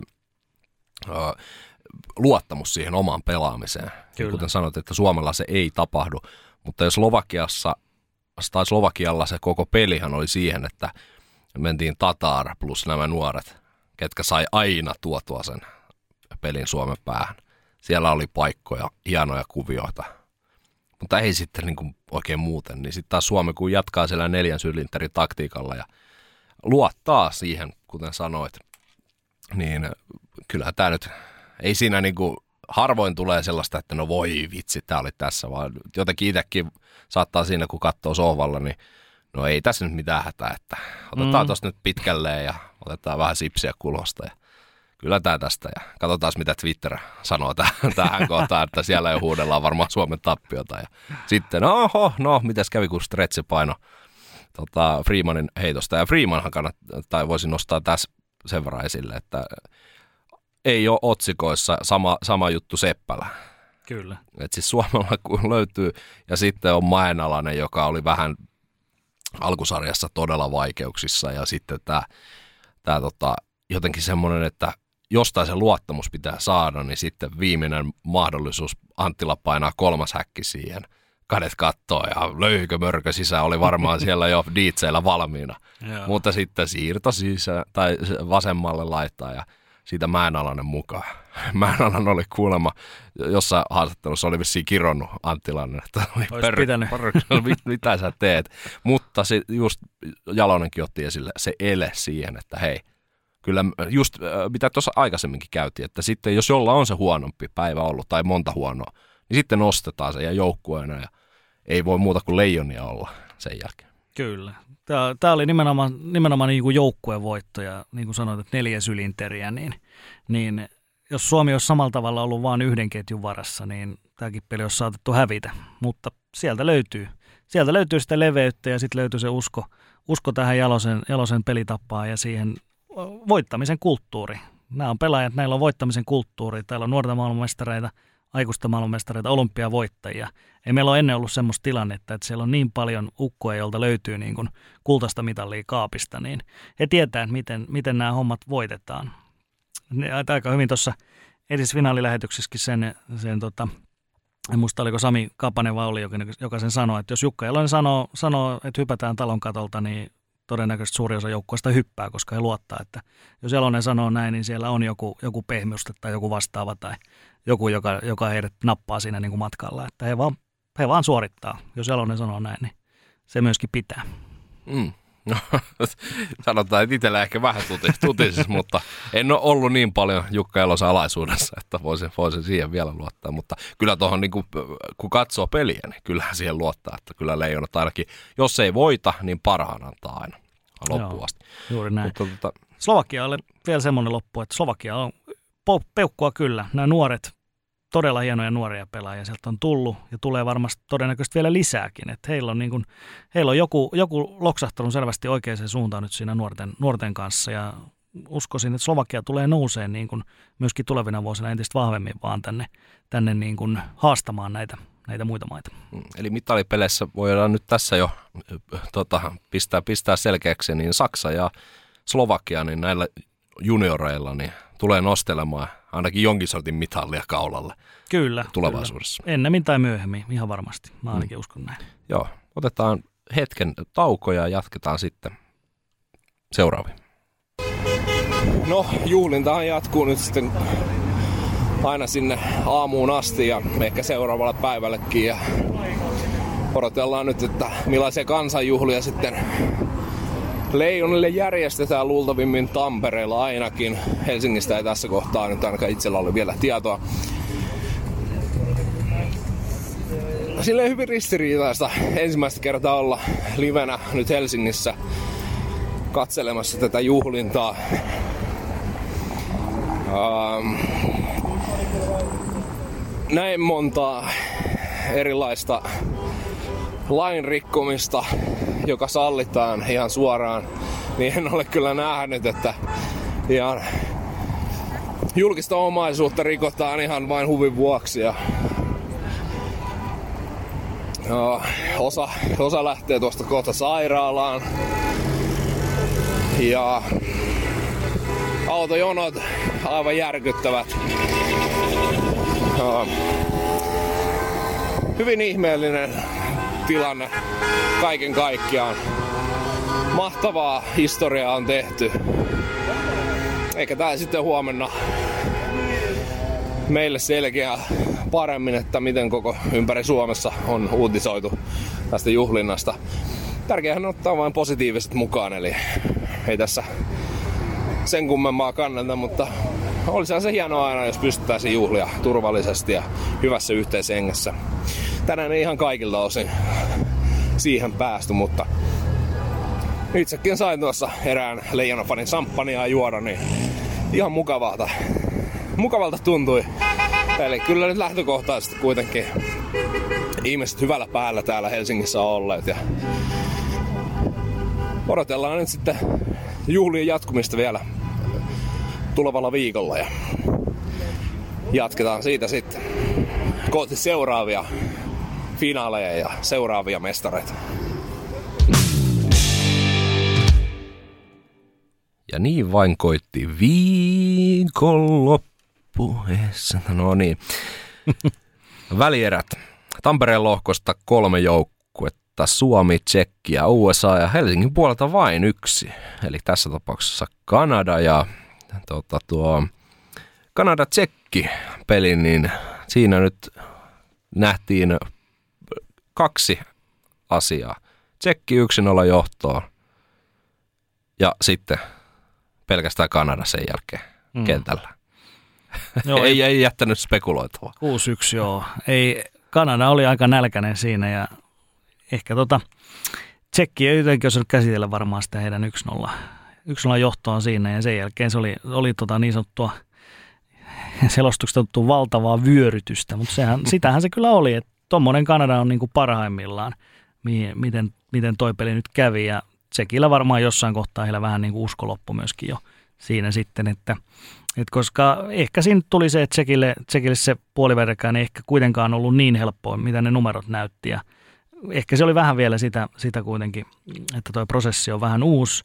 Ja sitähän monet on sanonut, että näitä pohjois-amerikkalaisia joukkoja vastaan, vastaan niin kuin eurooppalaisilla pelaaminen tuottaa usein vaikeuksia. Että Sveitsi sen sai maksaa aika katkerimman kautta myöskin siinä omassa USA-puolivälieressä ja sama sitten, sama sitten Ruotsille Kanada koitu kohtaloksi, niin tässäkin, tässäkin eurooppalainen joukko nyt pohjois-amerikkalaiselle jäi aika pahastikin jalkoihin. Et siinä, on, siinä on tiettyjä eroja kyllä, mutta kyllä se isoin ero tulee siinä, että, että Kanada on NHL-pelaajista koostuva joukkue. Siellä on, voi olla joitakin pelaajia, jotka on pelannut ehkä vähän AHL joskus, mutta suurin osa on NHLstä. Ja sitten taas USA on enemmän myöskin nyt yliopistopelaajia tämmöisiä välillä.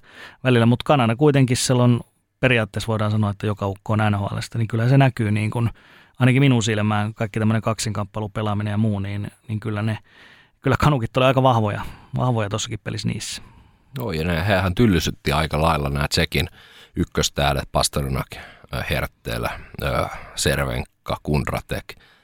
Ja siis Blymel oli tosi hyvä, ja tai sitten tämä Blymelin neloskenttä, mm. niin hehän sai sitten tota peliä kyllä aina silloin tällöin on, mutta siis sanotaan, että siinä vähän tuli sitten, kun Ruotsissa puhun, että on laiskan näköistä, niin jotenkin vähän tuntuu, että selkä nousi Pasternakilla ja Herttelillä. Että ei, niin kuin, tuntuu, että heitä niin usko loppu siinä Joo. kohtaa, kun Kanada otti jo ne ensimmäiset askeleet kohti tota, voittoa. Nimenomaan. Että, tota, Tsekilläkin on yllättävän kauan oli siitä edellistä mitallista. Että siitä oli kymmenen vuotta, kun oli viimeksi voittanut voittanut pronssimitalin 2012, niin siinä on melkeinpä niin kuin yksi sukupolvi on siinä mennyt, mennyt niin kuin huippuvuosien osalta kymmenen, kymmenes vuodessa, jotka ei ole niin kuin voittanut periaatteessa yhtään mitään aikuisten tasolla, ei edes näitä himmeempiä mitalleja, niin, mm. niin kyllä ne on yllättävän, yllättävän iso juttu, että sulla ei ole kokemusta, että miten, miten sä voitat vaikka tämmöisen niin kuin välieräpelin. Ja ihan selvästi Tsekillä näkyy siinä, että okei, vielä uusi valmentaja ja kaikki tämmöinen, vaikka siellä Jalonen on hirveästi tuonut uusia asioita, niin ehkä se nyt tuossa myöskin vähän näkyy se, että, että hän on kuitenkin todella vähän aikaa ollut tehtävässä vielä, vielä, vielä että ja sitten ylipäätään just se itseluottamus oli, oli kyllä tuossa, että kyllä se Tsekillä, Tsekillä romahti, että sen jälkeen kun se johtoasema menetettiin, niin se oli, se oli melkein selvää, että minun hävitty pili mm. sen jälkeen. Joo, ja sitten just kun sanoit niistä äh, eurooppalaiset vastaan pohjois-amerikkalaiset, niin varmaan just Jalonenkaan ei ollut niin montaa peliä vielä ehtinyt pelata. Mm.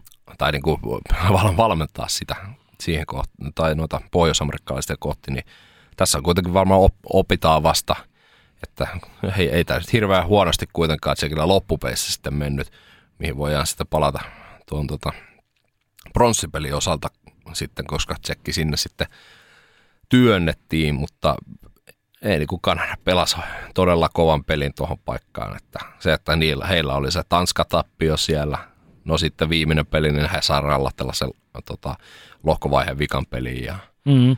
ja tuossa tota, äsken käytiin tuo Ruotsi, Ruotsi-peli, mikä oli alku, alkuun ihan katastrofi, mutta sitten niin kun se katastrofi siirrettiinkin vähän, vähän kuin on se välillä on näissä jossain lautapeleissä on sellaisia pommeja, mitä siirrellään, niin, tai, tai tota, jotain niin kuin kirouksia, niin sitten se kirous siirtyi sinne Ruotsin puolelle ja sitä Kanadalla niin ei ollut hirveästi mitään, kun ne sitten aina sinne loppuottelu viimeiseen erään asti, niin Joo. aika täydellistä peliä melkein voisi sanoa. Kyllä vaan. Toi, ton sanon vielä tuosta parista, että, että toihan on toi nykyinen systeemi, missä puoliväärät menee ristiin, se on selkeä, mutta sitten sen jälkeen vielä välierät parit määräytyy sen niin kuin rankingin mukaan, mm. mikä tarkoittaa, että miten hyvin sä oot pelannut alkusarjassa, niin sehän on vähän semmoinen niin kuin, se on vähän, tulee tavallaan vähän yllättäenkin sitten, että ne parit voi muodostua vähän tälleen, niin kuin, sitä on vaikea ennakoida, että esimerkiksi tässäkin niin Tsekillä ei hirveästi, ei hirveästi voinut etukäteen arvioida sitä, että mikä sinne tulee heidän vastustajaksi puolivälien jälkeen. Ja, ja vaikka he oli Kanada, Kanada niin kuin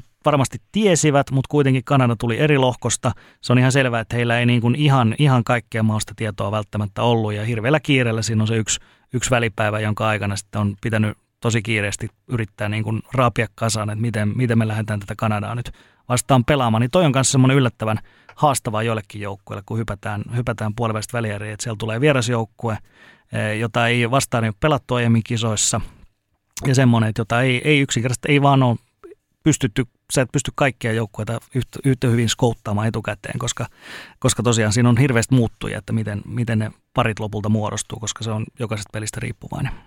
Mm. No Suomi sitten taas koottasi joukkueen, joka he olivat jo kohdanneet alkusarjassa ja Yhdysvallat otti silloin neljä, neljä yksi pataa ja silloin tämä peli vähän niin kuin ratkesi jo ennen kuin ehti niin kuin sinänsä edes loppuakaan. Ja jos, jos näinkään voi sanoa, niin tota, siellä alettiin sitten keskittyä ihan muihin, muihin juttuihin. Se oli Ostonin ulosajoa ja mm-hmm. tai Watson, Watsonin ulosajoa ja, ja tota, ei se niin kuin, Vähän semmoista sikailua. Niin, USAlla. että siinä, niin kuin, siinä, näkyy, siinä tuntuu, että oltiin ihan siellä Hadesissä melkein, melkein niin kuin, sitä kaljaa oli laitettu jo niihin torneihin. Ja, Joo. Tota, ei se niin kuin, heillä oli varmaan niin kuin pöytä, pöytä tota, oli jo katettu siellä. Ja, tota, ei, mutta sitten tultaan välieriin, niin vähän eri kellossa. Niin, sitten oli, tuli hyvin terävä terävä USA, joka niin kuin Sveitsiä vastaan pelasi todella hyvin ja Suomeenkin kiusasi, niin kuin tiedetään, niin minuutin kohdalla USA meni johtoon. Tämä oli taas tämmöinen klassinen, että vastustaja minuutin kohdalla johtoon, niin, niin silloin kun mennään vuosia taaksepäin, niin tämäkin oli semmoinen tilanne, että moni, moni tuossa sanonut, että se olisi siinä. Nyt voi sammuttaa telkkarin, mutta, mutta ei tätä nykyistä Suomea vastaan, että, että sieltä sitten noustiin Heiskanen, Heiskanen tasotti vielä avauserään, Sakari Manninen ylivoimalla toiseen 2-1, No sitten taas tulee USA Farrell, Sami Vatanen vie Suomen johtoon. Ja sitten kolmannes eräs vielä Armia teki, Armia teki neljään kahteen ja sitten Gadet teki vielä 4-3 kavennuksen. Et siinäkin oli vähän samoja elementtejä kuin sitten myöhemmin tässä Kanadan pelissä, että hyvinhän siellä niin kuin USA roikku kuitenkin mukana ja johti peliä alussa. Et kyllähän USA loppuun saakka siinä yritti vielä, yritti vielä päästä Suomeen haastaa hyvin tasainen peli, mutta tämä oli taas niin kuin tällainen, tällainen niin kuin jaloslaisuuden ylimmäinen suoritus taas siinä. Eli tota, ää, joukkueena ihan valtavan kypsä esitys. Ei taaskaan niin kuin jäädytty mihinkään, mihinkään kohtaan siinä. että totta kai USA yritti niin kuin omilla keinoillaan saada, saada Suomeen pois raiteiltaan, mutta ei siinä onnistunut. Mm. Tämä on niin vahva, niin vahva kollektiivi. Ja, tota, ja taas sieltä löytyi niin kuin vähän uudempia ratkaisuja, että okei, okay, Heiskanen oli tullut mukaan kisoihin. Hän teki oliko ainoa maali koko kisoissa tuli tuossa tossa pelissä. Ja, tota, Sami Vatanen myöskin teki toisen maalinsa siinä ja sitten, sitten vähän tutumpia Manninen ja, Manninen ja Armia, että tässä näkyy jälleen, jälleen taas materiaalin, materiaalin leveys. Ja kyllähän tämä oli yksi niitä niin kuin, niin kuin Olkinuorankin jos, jos hän nyt yhtään huonoa peliä oli, niin tämä oli niin kuin hänenkin niitä ihan parhaita pelejä sitten taas siinä, että kyllähän meillä oli turnauksen paras maalivahti myöskin, mikä, mikä usein vähän unohtuukin, mutta, mutta Olkinuorahan oli aivan loistava läpi koko turnauksen, hyvin tasainen. Mm, ainut, ainut peli, missä meni kolme maalia. Olkinuoran taakse ei, niitä, ei niistä voi laittaa kyllä muistaakseni yhtään. Ei. Siitäkin on niin kauan, kun lauantai aamupäivällä pelattiin. Kyllä. Näin se on. Mutta, tota, no siis yksi asia tuosta USAsta pitää, että heillä oli neljä pakkia vaan tuossa pelissä, niin sekin oli aika iso vaikutus siihen, että Jones pelasi melkein se 27-8 minuuttia. Joo, täytyy kyllä nostaa, nostaa peukaloa, että se Jones valittiin tuohon All Starsiinkin. Että siinä kaikki se äänestää tuota paikalla olleet toimittajat, niin mäkin äänestin. Mä en äänestänyt Jonesia kyllä, mutta, tota, mutta kyllä, kyllähän ansaitsee sen, että otti kyllä niin kuin reppuselkään siellä, kun, kun muita rupesi loukkaantumaan ja sitten vielä tämä tota, tää tota, yksi kaveri joutui lähteä perhesyistä vielä ennen just tota Suomi-peliä takaisin, takaisin Amerikkaan, niin nostan, nostan kyllä hattua Jonesille ja muillekin, muillekin USA puolustajille, että kyllä se oli aikamoinen, aikamoinen urakka, mitä he pelasivat noita viimeisiä pelejä neljällä miehellä. Kyllä, vaikeita muutenkin. Niin, tota, ei siinä sitten olikin pronssipelin ja M-finaalin joukkueet selvillä ja USA sitten kohtaamaan Kari Jalosen tsekkiä ja USA oli aika kova alkuun. Näytti, että nyt, nyt on herätty niin kuin viimeistään ne on karisteltu ne Heidisin pölyt ja mutta tota, sitten tapahtui jotain mikä sitten ö, tamperelaisyleisö myös palkitsi Jalosen upealla uploadella, niin osaatko Teppo sanoa, mitä tuossa pelissä niin kävi? Niin, se oli avauserän jälkeen 3-1 USAlle. Kulman oli tehnyt kaksi maalia, josta viimeinen tuli aivan erän loppuun. Klassinen pukoppimaali 19.47 alivoimalla. Mm. Kulman teki kolmeen yhteen ja monet ajatteli varmaan Tsekissä, että nyt, nyt tämä oli tässä. Tsekki vaihtoi maalivahtia tauolla. Tämä oli, tämä oli niin kuin, siitä se nousu alkoi, Jalonen vaihto Veimelkan pois. Niin se oli tämmöinen pieni henkinen herätys sinne, ehkä toinen erä Tsekiltä huomattavasti parempi.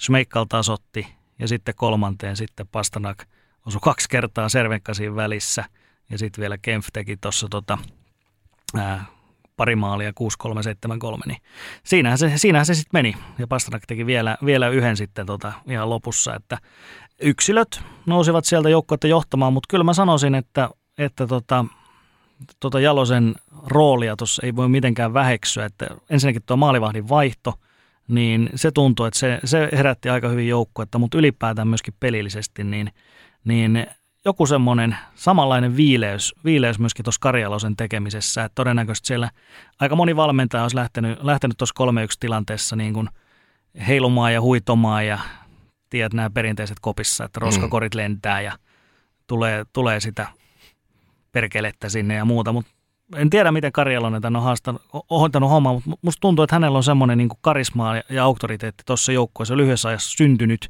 koska niin kuin, e, nimenomaan semmoinen suomalainen viileys. Musta tuntuu, että Karjalonen on, on niin kuin, hän on ottanut siellä niin kuin pastanakkia ja muuta vähän niin kuin olkapäältä kiinni, että hei kaverit, te olette ihan jumalattoman kovia pelaajia. Jos te nyt heräätte tähän peliin vielä mukaan, niin me voitetaan oikeastaan. Ja niinhän siinä kävi. Mm. Elikkä tota, ja he on ostanut tämän, tämän tota, Jalosen, Jalosen ajatuksen. Ja tota, nimenomaan tuo itseluottamus, niin, niin tota, siinä tsekki on hirveän usein hyytynyt, mutta tällä kertaa ei hyytynyt. Upea nousu. Upea nousu ja 8-4 siis. Toi, toi on aika klassinen, klassinen pronssipelin tulos, mutta äh, tsekkihän juhli tätä ihan älyttömän paljon. Siellä oli Jalonen, Jaloselle pistettiin suihkut, suihkut niskaan ja, ja tota, laulettiin ja kaikkea mahdollista. Tämä oli, oli oikeasti jos mietit kymmenen vuotta, että jos Suomikin olisi ollut kymmenen vuotta kokonaan ilman mitallia, ja nyt tulee se mitalli, niin se olisi ollut Suomessakin tuo pronssimitali tosi iso juttu, niin, niin nyt se oli Tsekille ja Karjalonen heti, heti niin kuin kyllä voitti siellä koko, koko maan puolelle, jos näin voidaan sanoa. Niin, ei siellä mitään sellaisia poppaskonsteja. Varmaan moni muistaa, on varmasti jossain kaikkialla eri podcasteissa kuulunut, en muista oliko sitten IFK on tota, aikoinaan tuo ainakin tarinaa kuullut, niin mennyt tota erätauolla aivan kaikki pieleen ja ollut sitten maali siellä keskellä tota, tai pelin jälkeen, että ollut maali, että on se mm-hmm. nyt vaikea, kun te ette maalia saa tehtyä. Ja tää nyt, en muista nyt, tämä varasta tämän tarinan jostain, mutta tota, shoutoutit sinne, keltä tämä nyt tuli silloin joltain pelaajalta. Niin se, että sulla on maali ja sitten sulla on kiekko siinä metrin päässä maalista – ja sitten sanoit, että tämä on näin helppoa ja sitä mut tolppaan siinä joukkueen edessä ja sit suutut ja lähdet pois, niin älä tee mitään sellaista, missä sä et voi kuin hävitä. Kyllä. Et eihän siitä tarvitse tehdä, niin kun, siis tossahan, jos sä teet metrin päästä maalin, niin ei kukaan kaikki on se, no joo, sä you prove the point, but. Mutta sitten jos sä vedätkin ohi tai tolppaan, niin sä, sä niin teet itse vaan nauroalaseksi, mutta sitten varmasti niin molemmat jaloset – niin he luottaa siihen omaan ja sitä kautta se luottamus tulee pikkuhiljaa. Nyt Jalonen näytti, että, ja nyt Kari siis näytti, että nyt saatiin heti pronssi sillä, että kun tehtiin tietyllä tapaa, niin just on helppo lähteä. Sitten taas äh, Karppelövillä Ruotsilla on niin vähän eri asia Joo. siellä puolella, että nyt, nyt siellä joudutaan ottaa ihan uusi juttu ja ehkä keksiä joku oma pelitapa sille Ruotsin joukkueelle taas. Että, että, tota... Se on just näin. Että tota, ennen kaikkea niin kuin perusasiat Jalonen sai kuntoon, mutta musta tuntuu, että toi, toi niin kuin se luotto, luotto häneen, että, että voi olla tsekkiläisvalmentaja, niin myöskin nämä tsekin, varsinkin niin ja nämä, niin he ehkä vähän kyseenalaistanut välillä silleen, että – että sieltä voi tulla jotakin, mutta sitten ne on ajatellut, että ei, kyllä me tiedetään, me tehdään NHL näin ja näin, että me osataan tämä homma kyllä hoitaa. Ja sitten se vähän leviää, niin kuin, että kaikki lähtee viemään omaan, omaan suuntaansa, mutta musta tuntuu, että Jalosella oli niin kuin sellainen karisma, on totta kai niin kuin iän tuoma karisma, mutta myöskin niin kuin puhtaasti menestyksen tuoma karisma siellä, siellä ja tämmöinen niin kuin menestysvalmentaja naura hänelläkin, niin se jopa näihin niin kuin Tsekin suurimpiin nimiin selvästi niin kuin on, on tehnyt vaikutuksen siinä, että on saanut heidän luottamuksen siihen ja he usko, usko siihen eh, Jalosen tekemiseen, että, että tämä vie pitkälle ja tämä vei pronssille. Että se oli Tsekiltä aivan loistava, aivan loistava suoritus. Ei ollut mikään helppo alkulohko, mutta se hoidettiin tarpeeksi hyvin ja sitten pudotuspeleissä ää, hieno puolivälierä, loistava pronssipeli vaikeuksien jälkeen. Et se välierä oli ainoa niin kuin heikko peli sitten näissä ratkaisumatseissa Tsekiltä. Mm. Ja USAkin kuitenkin heillekin hattua silleen päästä, että vetivät sinne ihan oman tota, asteikon yläpäähän. Oli, oli. Kuitenkin. Niin. Tämä ei ollut todellakaan mikään tähtiryhmä USAlta, että aika niin kuin tällaisia niin kuin kolma, kolmoskorin nhl voi sanoa, jolle oli hieno juttu, että pääsi MM-kisoihin mukaan. Että kaikki oli varmasti tosi iloisia siitä, että sai tämmöisen mahdollisuuden. Paljon semmoisia, jotka ei pelannut yhtään juniorimaajoukkuepelejä eikä muutakaan, niin nyt saavat mahdollisuuden kisoissa, näyttivät, että, että täältä tullaan ja tota, oli, oli USAlta toinen lossia kyllä niin kuin tolla materiaalilla, niin oli varmasti se ihan, ihan maksimi. Joo, ehkä se pienellä yllätyksellä oli aina mahdollisuus, mutta, mm. mutta kuitenkin sillä ylä, yläpäässä. Ja, no sitten vielä klassinen MM-finaali kolmas kerta putkeen, Suomi vastaa Kanada. 19 voitettiin, 20 hävit, 21 hävittiin ja nyt sitten ei varmaan niin kuin, tämä draaman kaari kaikkinensa, mitä eilen tapahtui, niin sitä on vaikea. Varmasti joku Shakespeare sen olisi kirjoittanut, jos jääkiekosta hän olisi kirjoittanut, mutta öö, vähän Disneymäinen. Niin, kyllä se on. Kieltämättä Disneymäinen loppu, että siis jälleen kerran Suomi oli tappiolapelissä. Se, se oli myöskin noissa kahdessa edellispelissä ihan sama juttu. Mutta sehän ei niin kuin Suomeen lannistanut taaskaan. Niin kuin tiedetään, Kralun teki kaksi maalia, sitten armia. Ja sitten, sitten tuli myöskin se sulaminen siinä, mikä ehkä kuuluu myöskin tähän draaman kaareen. Ehkä, ehkä tämä ei olisi tuntunut niin hienolta, jos olisi vaan pidetty se 3-1 loppuun saakka. En mä tiedä, mitä sä ajattelet? Jos olisi pidetty 3-1 loppuun saakka, olisiko tämä tuntunut vielä, olisiko tämä tuntunut ihan niin hienolta? Niin, niin no, no ei ainakaan siis se, mitä alkujaksossa sanoin, ei se perslu olisi ainakaan siinä kohtaa ottanut osumaan, mutta tota, joo. No kyllä se jotenkin, niin kuin, ei, ei enää ole sellaista, niin kuin, ei, siis tunteella on sellainen, niin kuin, jos tunteet laittaa sellaiseen tota, asteikkoon, että sulla on niin kuin kylmät tunteet ja kuumat tunteet, että milloin, milloin alkaa niin kuin paukkua ylärajalla ja sitten ehkä siellä pakkasen puolella. Jos normi on siinä keskitasolla, niin aika vähän mulla enää vaihtelee tässä jääkiekkopelissä. Totta kai aina kun tulee joku takatolpalle syöttö ja sitten se pompahtaa just siitä lavan yli, niin siinä tuo sanoo, oi, oi, ei mennyt. Mutta ei sitä nyt ihan montaa kertaa tule niin hypättyä ylös enää missään mm. lätkässä. Totta kai jos on katsomassa livenä jääkiekkoa, jalkapalloa, ihan mitä tahansa, niin kyllä yleensä sitten, varsinkin jos tämmöinen kansakunnan joukkue, kun Suomen maajoukkue pelaa, niin kyllähän siinä nousee ylös ja taputtaa ja on silleen, että jes jes, mutta ei tossa hirveästi muuten.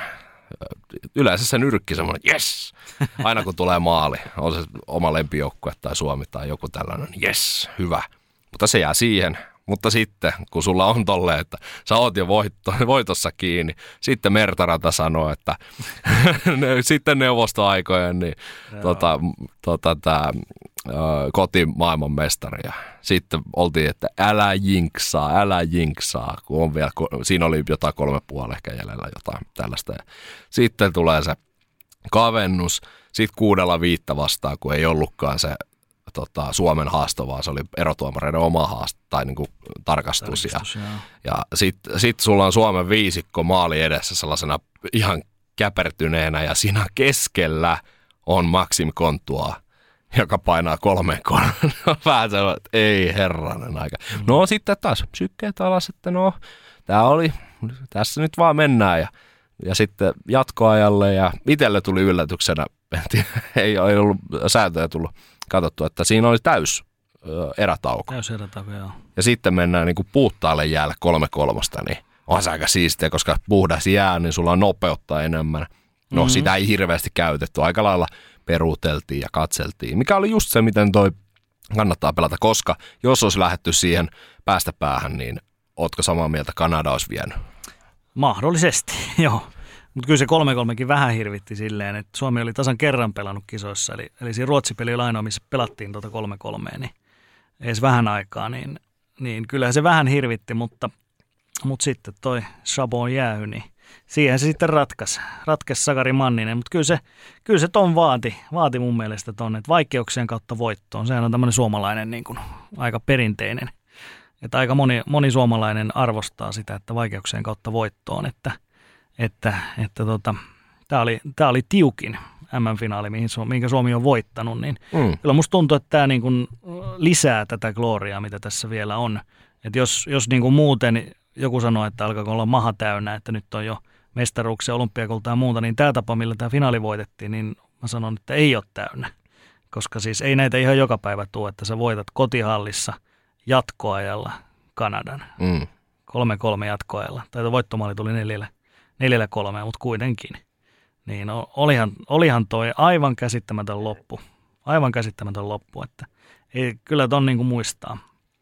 Tuo muistaa ikuiseen vielä, ikuiseen vielä että tota, just nämä, just nämä kaikki jinksaukset ja muut, niin se on hauska, hauska kun porukka tuolla huutaa, että ei saa, ei saa jinksata, mutta hei, niin, niin kuin, jos ihan, ihan aikuista oikeasti sanotaan, niin, niin, niin sehän on niin kuin pelkkää taikauskoa, että Kyllä, Jos on taikauskonen, niin, niin sit sä voit uskoa joulupukkiin ja hammaskeihin ja muihin yhtä hyvin kuin tämmöisiin jinksauksiin. Että, mutta jotkut tuolla ihan tosissaan sanoo, sanoo, sanoo mullekin, että, että miten toi mertsi nyt tuommoista, että nyt se, nyt se pilaa, tämän, pilaa tämän koko pelin.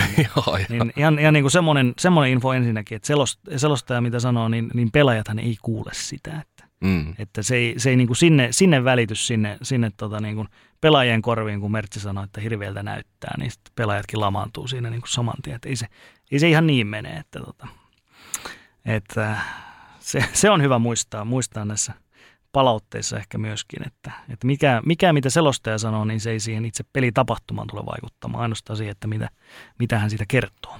Niin ja siis eihän nyt kun edelleen, vaikka Mertsi on legenda, mm. legendaarinen selostaja, niin hänkin on ihminen. Ei, samalla tavallahan jos on joku baari, niin siellä joku voi huut, huutaa kesken kaiken ja sitten joku huutaa, älä jinksaa, älä jinksaa. Niin se on sitä, ei, ei sillä yksittäisellä ole mitään väliä. Se on ehkä enemmän vaan semmoinen niin kuin se oma epävarmuus siihen, että kestääkö sitä, että nyt jos tämä kääntyykin toisinpäin, että ottaako sitä. Mutta tuossa kun sanoit siitä, että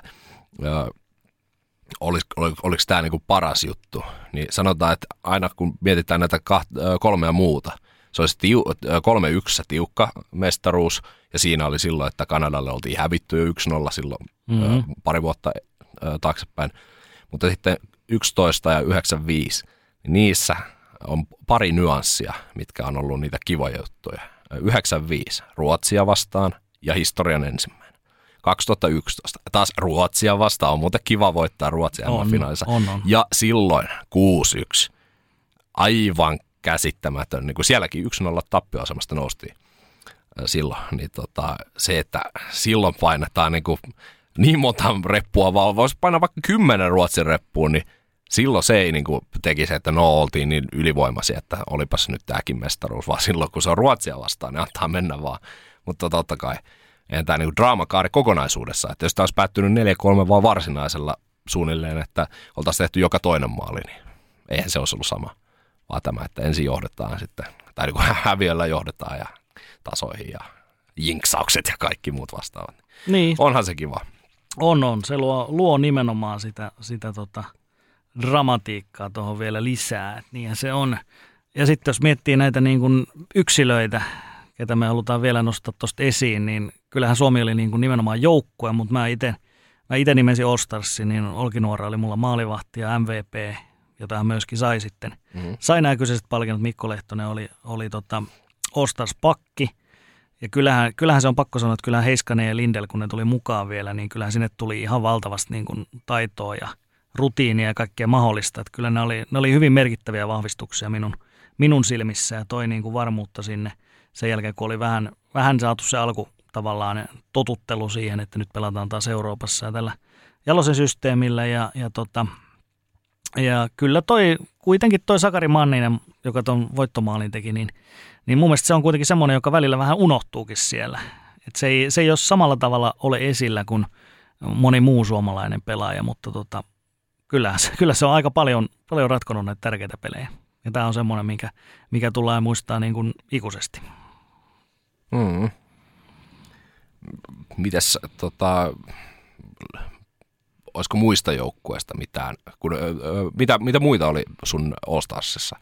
Öö, joo, mulla oli tota, Sider oli, oli pakkina, sitten oli hyökkäistä niin Dubois, Perluk Dubois, sitten tota, Sveitsi Dennis Malgin ja sitten vielä toi tota, ää, viimeisenä, viimeisenä oli, oli sitten tuo tuo, nyt mä unohdin, unohdin sen nimen, mutta se oli siis tämä Servenka tietenkin. Servenka, joo, joo, kyllä. Joo, pistepörssin voittaja. Joo. 17 paunaa painoa Servenkkaa. Että. Aika varttuneen liellä vielä, että, että siinä nyt oli noita, noita todella hyviä onnistua. Moni sanoi Seth Jonesin kanssa, joka sinne nousi, nousi esiin, niin oli, mm. oli mullakin hyvin lähellä kyllä. Kyllä sitä ostas paikkaa ja kyllä se Manninenkin ansaitsi, ansaitsi sen sieltä, että mulle, mulle itselle Manninen ei niin, kuin niin paljon ollut noussut esiin, mutta totta kai tuon finaali, finaaliratkaisun jälkeen niin viimeistään, mm. viimeistään nousi aika monelle muullekin Manninen sieltä. Joo, no mulla, mulla olisi ehkä mennyt kuitenkin, no en, en tehnyt siis muuta kuin päässäni mietin näitä, mutta siis mun mielestä Kralund oli kuitenkin, kun ajatellaan sitä, että sulla on Hartikainen Manninen, ketkä pelaa kahdesta. Mm. Jos sitä kenttää ei olisi saatu toimimaan, niin olisi voinut olla vähän eri tunnelmat kuin nyt, mitä, mitä päästiin juhlimaan, koska Granlund, kun meni toinen Granlund, ei, ei Markus vaan Mikael siihen, että mm. se kenttä toimi kummalla tahansa, niin mun mielestä se on jotenkin hienoa. Ja se, että monta pistettä ja Granlundilla ottamattakin, koska hän oli se neljäs syöttäjä, tai anteeksi kolmas syöttäjä. Hän teki sen esityön siihen, että se koko peli saatiin tota, toimimaan, esimerkiksi vaikka Slovakia vastaan vai, vai jenkkejä. Ja, no kuitenkin. Kuitenkin. Niin tota, ei se tota, sen puoleen niin. Todella, siis nyt oli semmoiset kisat, että sieltä jokaisesta joukkueesta melkein voisi nostaa yksilöitä niin kuin hyvin lähellä tota, All-Star-joukkuetta. Joo. Mutta jostain se pitää aina tota, tehdä. Näin se on. Ja se perustuu myös siihen, että ne, ne ei ollut semmoista kisat, että täällä olisi mitään semmoisia NHL niin kuin aivan mega, megastaroja, mitä on ollut niin kuin joissakin kisoissa. Että siellä on niin kuin vuoron perään on, on niin kuin McDavidista alkaen niin kuin ihan jokainen, jokainen niin kuin merkittävin NHL-pelaaja mukana, niin totta kai Venäjä, Venäjä puuttuu sieltä joitakin tähtipelaajia sen, senkin takia oli poissa näistä kisoista. Ruotsi ei sanonut läheskään, läheskään kaikkea, mitä olisi halunnut. Ei välttämättä Suomikaan, mutta, mutta Suomi sai parhaan joukkueen kasaan ja, ja kyllä niin kuin jälkikäteen voi sanoa, että, että Suomi ei pelannut enempää uhkapeliä näillä kisapasseilla, niin se oli myöskin oikea ratkaisu, että että Jalonenkin olisi voinut odottaa vielä, niin kuin, koska se just oli päättymässä se NHLn, NHLn pudotuspelikierros, että olisi jätetty vielä enemmän paikkoja, mutta, mutta kyllä tämä meni, tämä meni just oikein näin, näin niin kuin tehtiin. Mm. Mestaruus on hanskassa ja on jo aloitettu juhlinnat ja tästä kun nauhoitukset lopetetaan, niin tästä tunti sitten, tunti eteenpäin, niin sitten alkaa nuo leijonien kultajuhlat Tampereella ja niitä kaikki nyt sitten joko paikan päälle tai näin olette ollut siis seuraamassa, koska tämä tulee tiistaina ulos, mutta, mutta jos mennään jälkipyykkiin, vähän analysoidaan mitä tapahtuu, niin tuohon on pakko nyt ottaa, kun sä nyt mainitsit, eli NHL-apujen odottelut. Nyt mm. mä oon lukenut kolumneja, mä oon lukenut ihan kaiken maailman erilaisia tekstejä tuolta tota, medioista ympäri maailmaa, on TSN ja on ruotsin, ruotsalaismediasta ja suomalaismediasta, niin – paljon saanut kritiikkiä nyt se, että kun on se tietty määrä kisapasseja, mm. että minkä takia ei voida siirtää kisoja vaikka vielä viikolla eteenpäin, jotta saadaan niitä NHL-apuja ja kaikilla olisi mahdollisuus saada vähän enemmän NHL-pelaajia. Nämä on kakkoskorin kisat, kirjoitti eräs tota, kanadalaistoimittaja. Niin eihän Suomessa niin valiteta siitä, että oi kun voitaisiin nyt odottaa, että sieltä nyt tippuisi enemmän niitä NHL-pelaajia. Y- ymmärrän silleen kyllä niin kuin Pohjois-Amerikkaa, että sulla on mahdollisuus saada AHLstä tippuneita mm. ja NHLstä tippuneita, niin sullahan tulee siinä semmoinen vähän sekamettelisoppa, jonka sä laitat siinä kohtaa kasaan, kun sulla ei ole EHTtä, ja sitten sulla tulee sellainen niin kuin pallo, mistä sun pitää alkaa muovata sitä joukkuetta. Mutta Euroopasta en, ei mitenkään voi ymmärtää, että ruotsalaiset valittaa siitä – Joo, ei, ei. Se Suomi ottaa liikasta. Näin no nyt entisestä KHLstä, Sveitsistä, Ruotsista. Siitä tulee se runko ja sitten siihen pari mahdollista NHL-pelaajaa. Ja suomalaiset menestyy. Nyt ruotsalaiset ei menesty, vaikka he ottaa niitä vielä suurempia NHL-tähtiä, mm. niin kuin paperilla. Niin, ihmiset ei, ei niin kuin muista sitä, että, että siis MM-kisat on perinteisesti ollut nimenomaan Euroopassa pelaavien turnaus. Et se on esimerkiksi silloin 95, kun Suomi voitti, niin ne kisat pelattiin huhtikuussa. Eli silloin ei todellakaan niin kuin mietitty edes, että hirveästi NHLstä tulisi ketään. ketään. Et totta kai kiekkokaudet kaikki on siirtynyt eteenpäin ja koko ajan pitkittyy ja pitkittyy, mutta siltikin niin ee, kyllä se on, se on niin, että NHL-pelaajat MM-kisossa se on enemmän just tuommoinen lisämauste. Eli, eli sieltä voi tulla joitakin, joitakin yksilöitä, sitten kun runkosarja on päättynyt, niin jotka haluaa vielä kautta jatkaa. Ja sitten ihan, ihan maksimissaan siitä ekalta, ekan playoff-kierroksen jälkeen, niin kuin nyt tuli vaikka nämä Heiskanen ja Lindeli, niin mun mielestä se pitää olla, olla nimenomaan näin. Ihan jo pelkästään sen takia, että muutenhan sitten nämä, jotka Euroopassa pelaa, pelaa sarjapelejä, niin he joutuu sitten odottamaan viikko tolkulla, että ne MM-kisat alkaa. Ja siinähän taas ei ole mitään järkeä, koska kyllä niin kuin jokainen, joka ymmärtää tuosta jääkiekkokauden kauden rakenteesta, niin se on nytkin se on jo aika, aika niin kuin pitkä ja niitä pelejä tulee aika helkkaristi siinä. Et sitten jos sä joudut tavallaan niin kuin vielä ylimääräistä odottelemaan, jos sulla vaikka tuota seurajoukkueen kausi päättyy runkosarjaan, niin sä joudut ottamaan niin kuin pari kuukautta ennen kuin olisi mm. MM-kisat, niin ei siinä ole niin kuin hirveästi mitään järkeä sitten taas. Että minun mielestä se on, tämä on hyvä näin, tämä nykyinen ajankohta. Voi olla, että se paine on semmoinen, että se vähän, vähän saattaisi vielä siirtyä tuonne kohti tota kesäkuuta. Nyt, nyt tähän viime, viime vuoden kisossa ekaa kertaa historiassa mentiin jopa kesäkuun puolelle ennen kuin mm. turnaus päättyi. Että se voi olla, että se vielä niin kuin vähän saattaa levitä sinne jopa siihen kesäkuun alkuun, mutta kyllä mä luulen, että se perusidea pysyy kuitenkin tämmöisenä, että NHL-pelaajat on, on lisämauste mm. ennen kaikkea. Joo, yhden, niin kuin, minkä mä haluaisin, että tähän lisätään, on se, että nyt esimerkiksi Ruotsia pelasi niitä 15, mm. niitä ekoja pelejä. Mun mielestä tämä, tämä ei pitäisi olla mahdollista. Nostetaan vaikka se pelaajan passimäärä, eikö se ole nyt 25? 25, joo. joo. Nostetaan se 27 ja pakotetaan. Sulla pitää leimata se kokonainen joukkueellinen pelaaja. Saman tien. Sulla pitää olla joukkueessa – vähintään se kuusi pakkia ja siihen 12 hyökkää, eli 18 plus sitten. Sitten sinne voi jättää, vaikka, tai vaikka se 23. Sun pitää leimata 23 pelaajaa saman tien. Ja sitten sulle jää se neljä sinne mahdollista. Siitähän sä voit ootella niitä. Ja sitten, no teepä sitten siinä kohtaa ilmoita sille neloskentän pelaajalle, kun se pelaa sen tota, 6-7 peliä. Niin joo, et sä et muuten mahukkaa enää, että lähdepä sä nyt tossa pois. Me otetaan nyt tällainen Rasmus Dalin tuolta meille ykköspakiksi mm. pitämään mailaa tuolla tuota, puremaan tuppeja ja vetämään noilla mitkä nämä on nämä tällaiset rullaluistimet niin siirtymään hallista toiseen. Niin, tota, no se ehkä tekisi tollasen, että se olisi vähän huono sitten niille, ketkä sieltä joutuu tippumaan, mutta eihän Niin, tuo on vaan tuommoinen tekninen asia, niin. että se olisi periaatteessa hyvin yksinkertaista. Että ei, ei, mitään estetään sille ei ole, että se rosteri voisi olla isompikin. Niin. Koska näitä loukkaantumisiakin tulee ennen, niin silloin vältettäisiin myöskin just tämmöiset tilanteet, että siellä joku joutuu vetämään mitallipelejä neljällä pakilla. Joo, missä joo, ei ole mitään järkeä. Niin, niin. tämä auttaisi myöskin siihen, siihen tilanteeseen, että se ei, ei pitäisi olla niin – niin tiukka toi nykyinen. Että esimerkiksi viime kisat, kun oli koronan takia, niin silloinhan annettiin 28 mm. ottaa. Mun mielestä ihan hyvin se on voinut säilyttää tähänkin turnauksen se 28. Ja niin kuin muistetaan olympialaisissa oli muun muassa näitä varapelaajia niin. myöskin siellä. Niin sama idea, että sinne, siellä voi olla enemmän pelaajia paikan päällä, jotka harjoittelee siinä joukkueen kanssa ja sitten vaan leimataan tarvittaessa. Mä tiedän, että monille pelaajille se on ihan täysin fine, että mm. he tekee sen oman, oman osuutensa siellä, vaikka ei peliäkään pelaista, ei lopulta sitä leimaa tulisi ollenkaan, niin, mm. niin se on heille täysin fine. Niin, kyllä.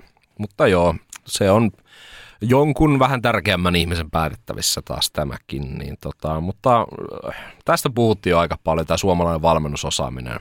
Eli meillä oli kolme päävalmentajaa jo tuossa ja sitten Kaskinen vielä öö, Tsekillä myös tota, mukana, niin tämä varmaan on jatkuva trendi – nyt Jalonen jatkaa, luultavimmin Söderholmillakin hommat jatkuu vähän pidempään. Joo, niin, tota... hänellä on vielä neljä vuotta nykyistä, niin, niin, niin, niin, nykyistä ellei, ellei tule joku, tota, että hänkin on sanonut, että NHL se tavoite on, että totta niin. kai jos sieltä tulee joku juttu, mutta ei nyt varmasti ihan vielä, ihan vielä vuoteen pariin ainakaan. Että. Mm, että se on mahdollista. Ja nythän tässä olisi, jos, jos, jos jossain kohtaa siihen päästä, että Ruotsillekin, niin mm. tota, ihan otetaan se, mutta no eikä nyt tähän ei tarvi hirveästi – käytä. Käytiin se jo kuitenkin tuossa alkupuolella. Mutta, mutta valmennusosaaminen, niin Jukka Jalonen, se on kolmas maailmanmestaruus, olympiakulta, nuorten maailmanmestaruus, niin ei ole montaa valmentajaa kuka, näin erilaisilla joukkueilla. Sulla on kotikisapaine ollut kaksi kertaa, 2016 nuorten kisat. Sulla on hirveä määrä talenttia, sä saat siitä paljon irti. Mm. On, on niin kuin pulaaho-ketjua, mikä menee kaikkien ot, lehtien pääotsikoihin ja sitten sulla on niitä muita pelaajia ja Kapanen ratkaisee jatkoajalla. Nyt sulla on koti MM-kisat ja teet historiaa. Ensimmäinen suomalainen mitalli äh, koti MM-kisoissa ja sitten se on vielä kultainen ja on ihan huikea. Niin, siellä on niin kuin hyvin erilaisia, niin kuin sanoit, että on, on näitä Ruotsin kaatoja, on Kanadan kaatoja, on niin kuin historiallisia juttuja. Sitten sä voitat täyden, täyden kotiyleisö nokia edessä, niiden paineen edessä. Pari kuukautta aiemmin sä voitat Kiinassa siellä niin kuin tyhjillä katsomalla pelatessa. Niin kuin, ei, ei voi olla suurempaa niin kuin kontrastia, mutta siellä vaan, jos siellä on Jukka Jalonen on penkin takana, niin näitä asioita tapahtuu. Ja muutenhan siinä on staffi pikkasen vaihtunut tässä vuosien varrella, niin kuin tiedetään – Mikko Manner on ollut siinä pitkään, mutta muuten siinä on, on ollut vähän vaihtuvuutta myöskin, myöskin, mikä on myös tärkeä juttu, että hän pystyy myöskin eri, eri tyyppien kanssa niin kuin, niin kuin rakentamaan sitä palettia. Että hän on kuitenkin vielä ollut siellä se viimeinen, viimeinen tekijä ja sitten siinä on aina tuonut uudet henkilöt, vähän uusia, uusia mausteita myöskin, koska apuvalmentajat on jonkun verran, jonkun verran siinä myöskin vaihtunut, niin onhan toi ihan älytön äijä. Onhan toi ihan älytön äijä, että siis pelitapa, mutta myöskin, myöskin niin kuin se henkilökohtainen karisma ja se, että pelaajat uskoo todellakin ihan, ihan täysin, he luottaa siihen. Kaikissa näissä ratkaisupeleissä Suomi oli tappioasemassa, mutta siltikin noustaan. Finaalissa kolme yhdestä kolmeen kolmeen. Silti voitetaan peli.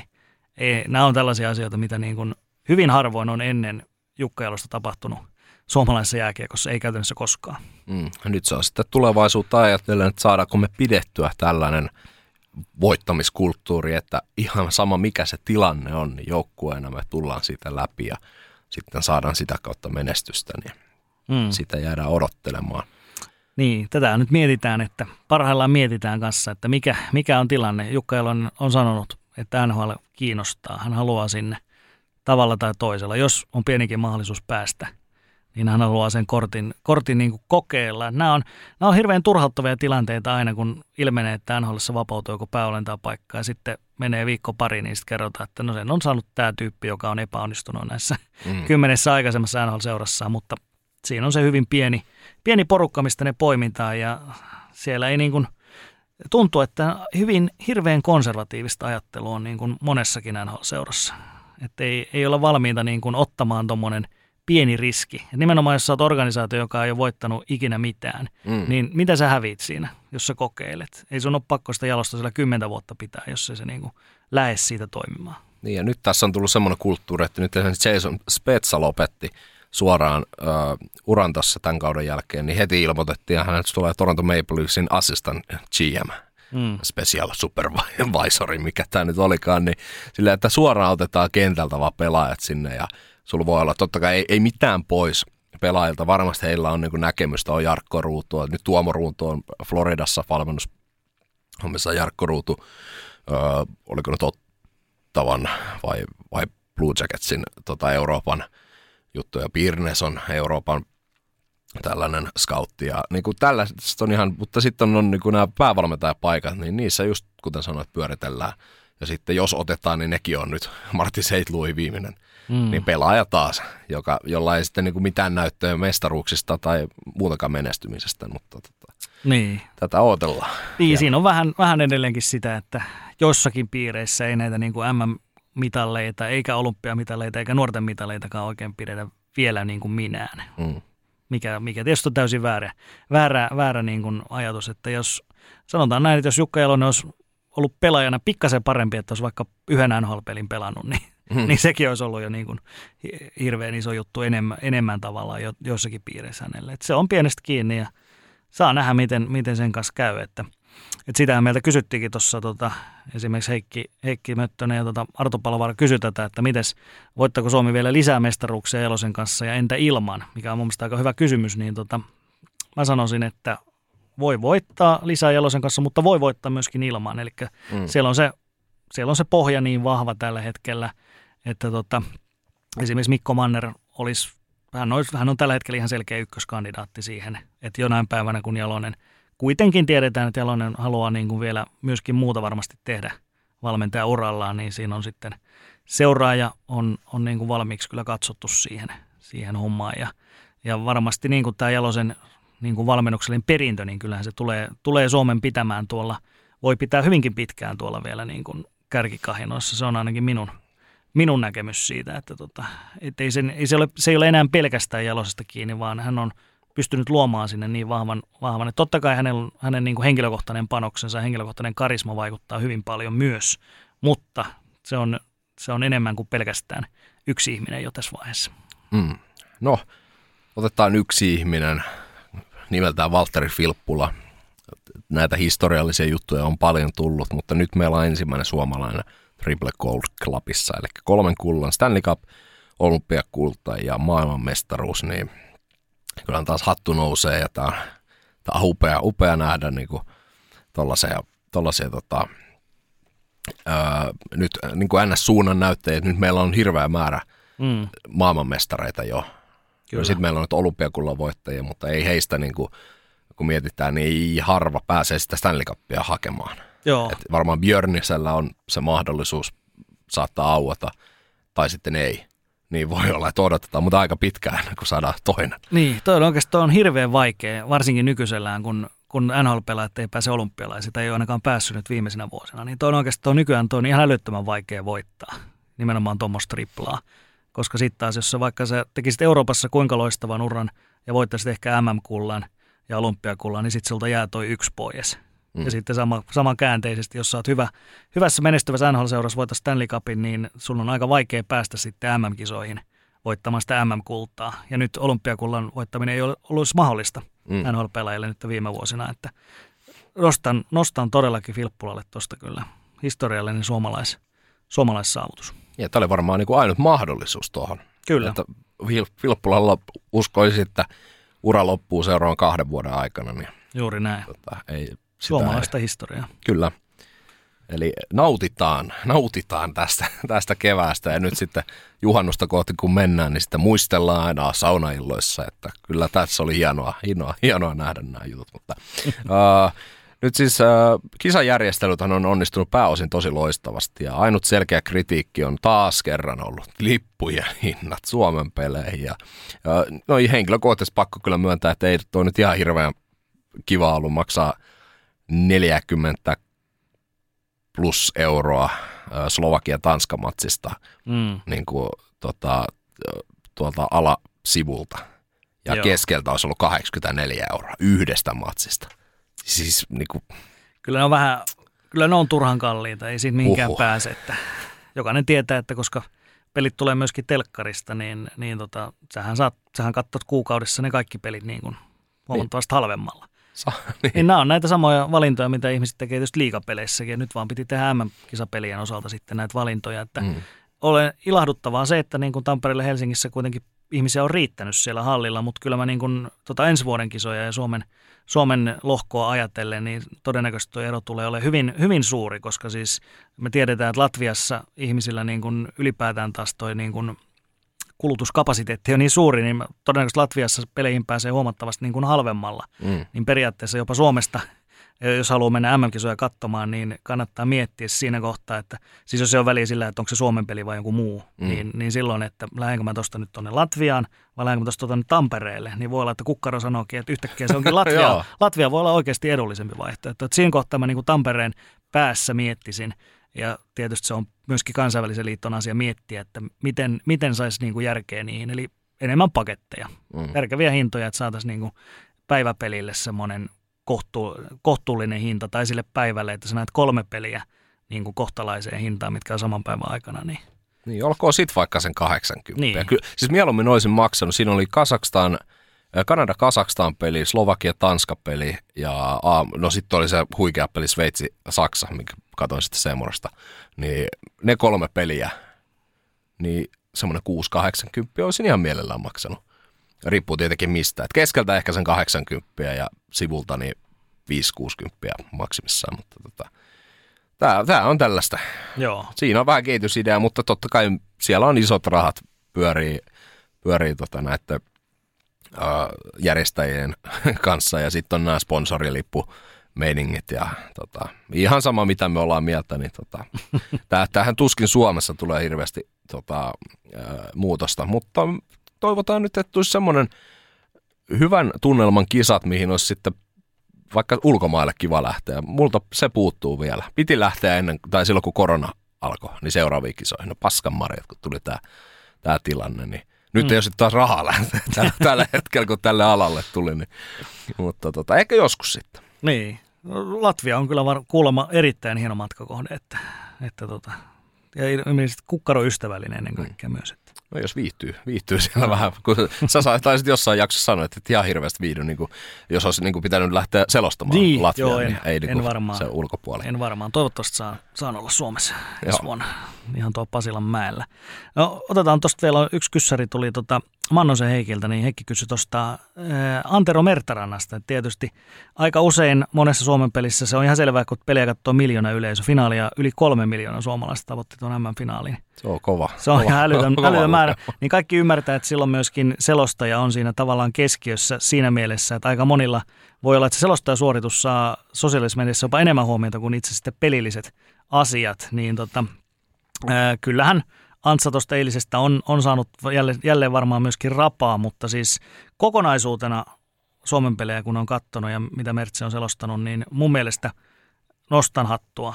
Tietysti legenda, mutta kyllä niin kuin toi tunnetaso, mikä Mertsillä oli, oli tuossa muun muassa eilisessä finaalissa, niin kyllä mun mielestä se, se menee kaikkien näiden mahdollisten virheiden tai joidenkin mielestä jinksauksien sun muiden, muiden ja joidenkin oletettuja virhelausumia tai tällaista, niin kyllä se menee mulla kaikkien edelle kuitenkin. Että, että jos sä saat selostajana saat tuommoisen tunnelatauksen peliin ilman, että se menee kuitenkin yli, mm. että se ei voi olla sitä yli 60 minuuttia huutamista kuitenkaan ja sitten taas ei voi olla semmoista niin kuin parkumista myöskään sitten sit tätä sellaista, että sulla ei niin kuin oma kasetti pysy kasassa, niin kyllä, kyllä, niin kuin, kyllä mun mielestä Meritsillä toi eilen toimi kuitenkin hyvin, toi kokonaisuus. Joo, siis toi tunnelataus just siihen, että niin kun miettii kaikki kaikki mestaruudet, mitä Suomelle on tullut tässä meikäläisen katsomisuran aikana, Mertsi on selostanut. Mm. Se on jotenkin tuntunut siihen ja vaikka nytkin niin kun ollaan niin pitkää tultu ja on niin kun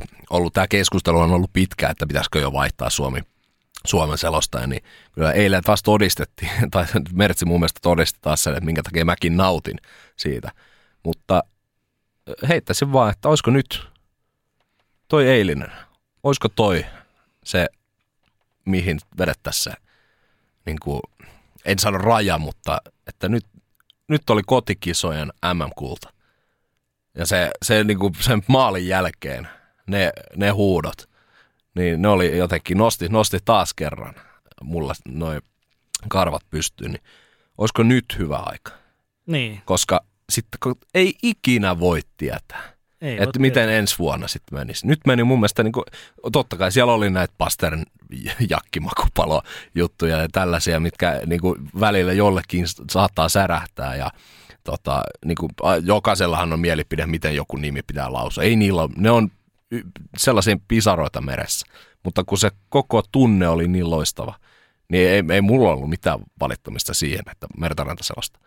Mutta nyt olisi niin kuin hieno hänen uransa kunnioittava lopetus. Totta kai ensi vuodella on, on nyt taas kotikisat. Mm. Niin olisiko sitten ensi vuonna? Niin, niin. Ei, tämä ei ole mun käsissä, niin mä, vaan, mä tykkään. Ihan sama kuka selostaa, kunhan tehdään aidosti, niin se on hieno.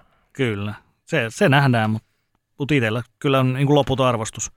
Arvostus Mertsiä kohtaan ja tota, joka tapauksessa joku päivä, joku päivä hän on, on meilläkin ollut tässä ohjelmassa vieraana ja mm. löytyy tuolta – arkistosta jakso, niin kyllä Mertsi mun mielestä hyvin sen sanoi siinä, että hän, hän ei itse sitä päätä, vaan, niin. vaan, vaan tota, totta kai hän voi itse, itse sanoa milloin tahansa, että nyt, nyt, nyt minulle riitti, tai sitten voi olla, että se tulee muusta suunnasta sitten, mutta siis kyllä hän sanoi, että hän haluaa, haluaa nimenomaan lopettaa kuitenkin hienolla tavalla. Ja, ja tämä olisi yksi hieno tapa, ja sitten vielä vuosi, ensi vuoden Tampereen kisat, se olisi varmasti myöskin vielä, vielä hieno tapa lopettaa mm. ihan yhtä lailla. Ja, ja tota, ja itsehän sen päättää, hän voi tehdä vaikka satavuotiaaksi sitä vielä. Että ei, niin. ei, kuka, mikä me ollaan sitä sanomaan. Kyllä. sanomaan että kyllä jos tuolla tavalla vetää kuin eilen, niin ainakaan minulla ei, ei mitään ole sitä vastaan. Ei missään nimessä.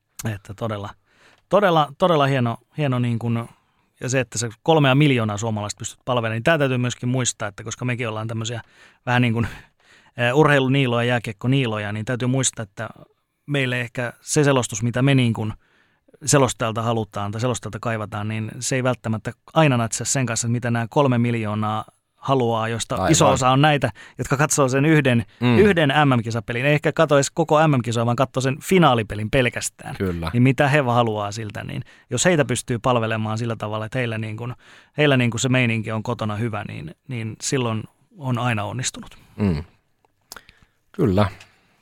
No, tässä oli varmaan niin kuin kaikki, kaikki aihe, mitä tässä sen, sen puolella ollaan kirjattu. Että niin kuin – mestaruus, nyt sitten mestaruusjuhlat ja kohti, ei nyt taas aina parempaa huomista, koska nyt on ollut ihan kiva huominen, mutta uh, urheilu se jatkuu ja työ jatkuu ja tulee ensi vuonna taas uudet kilpailut.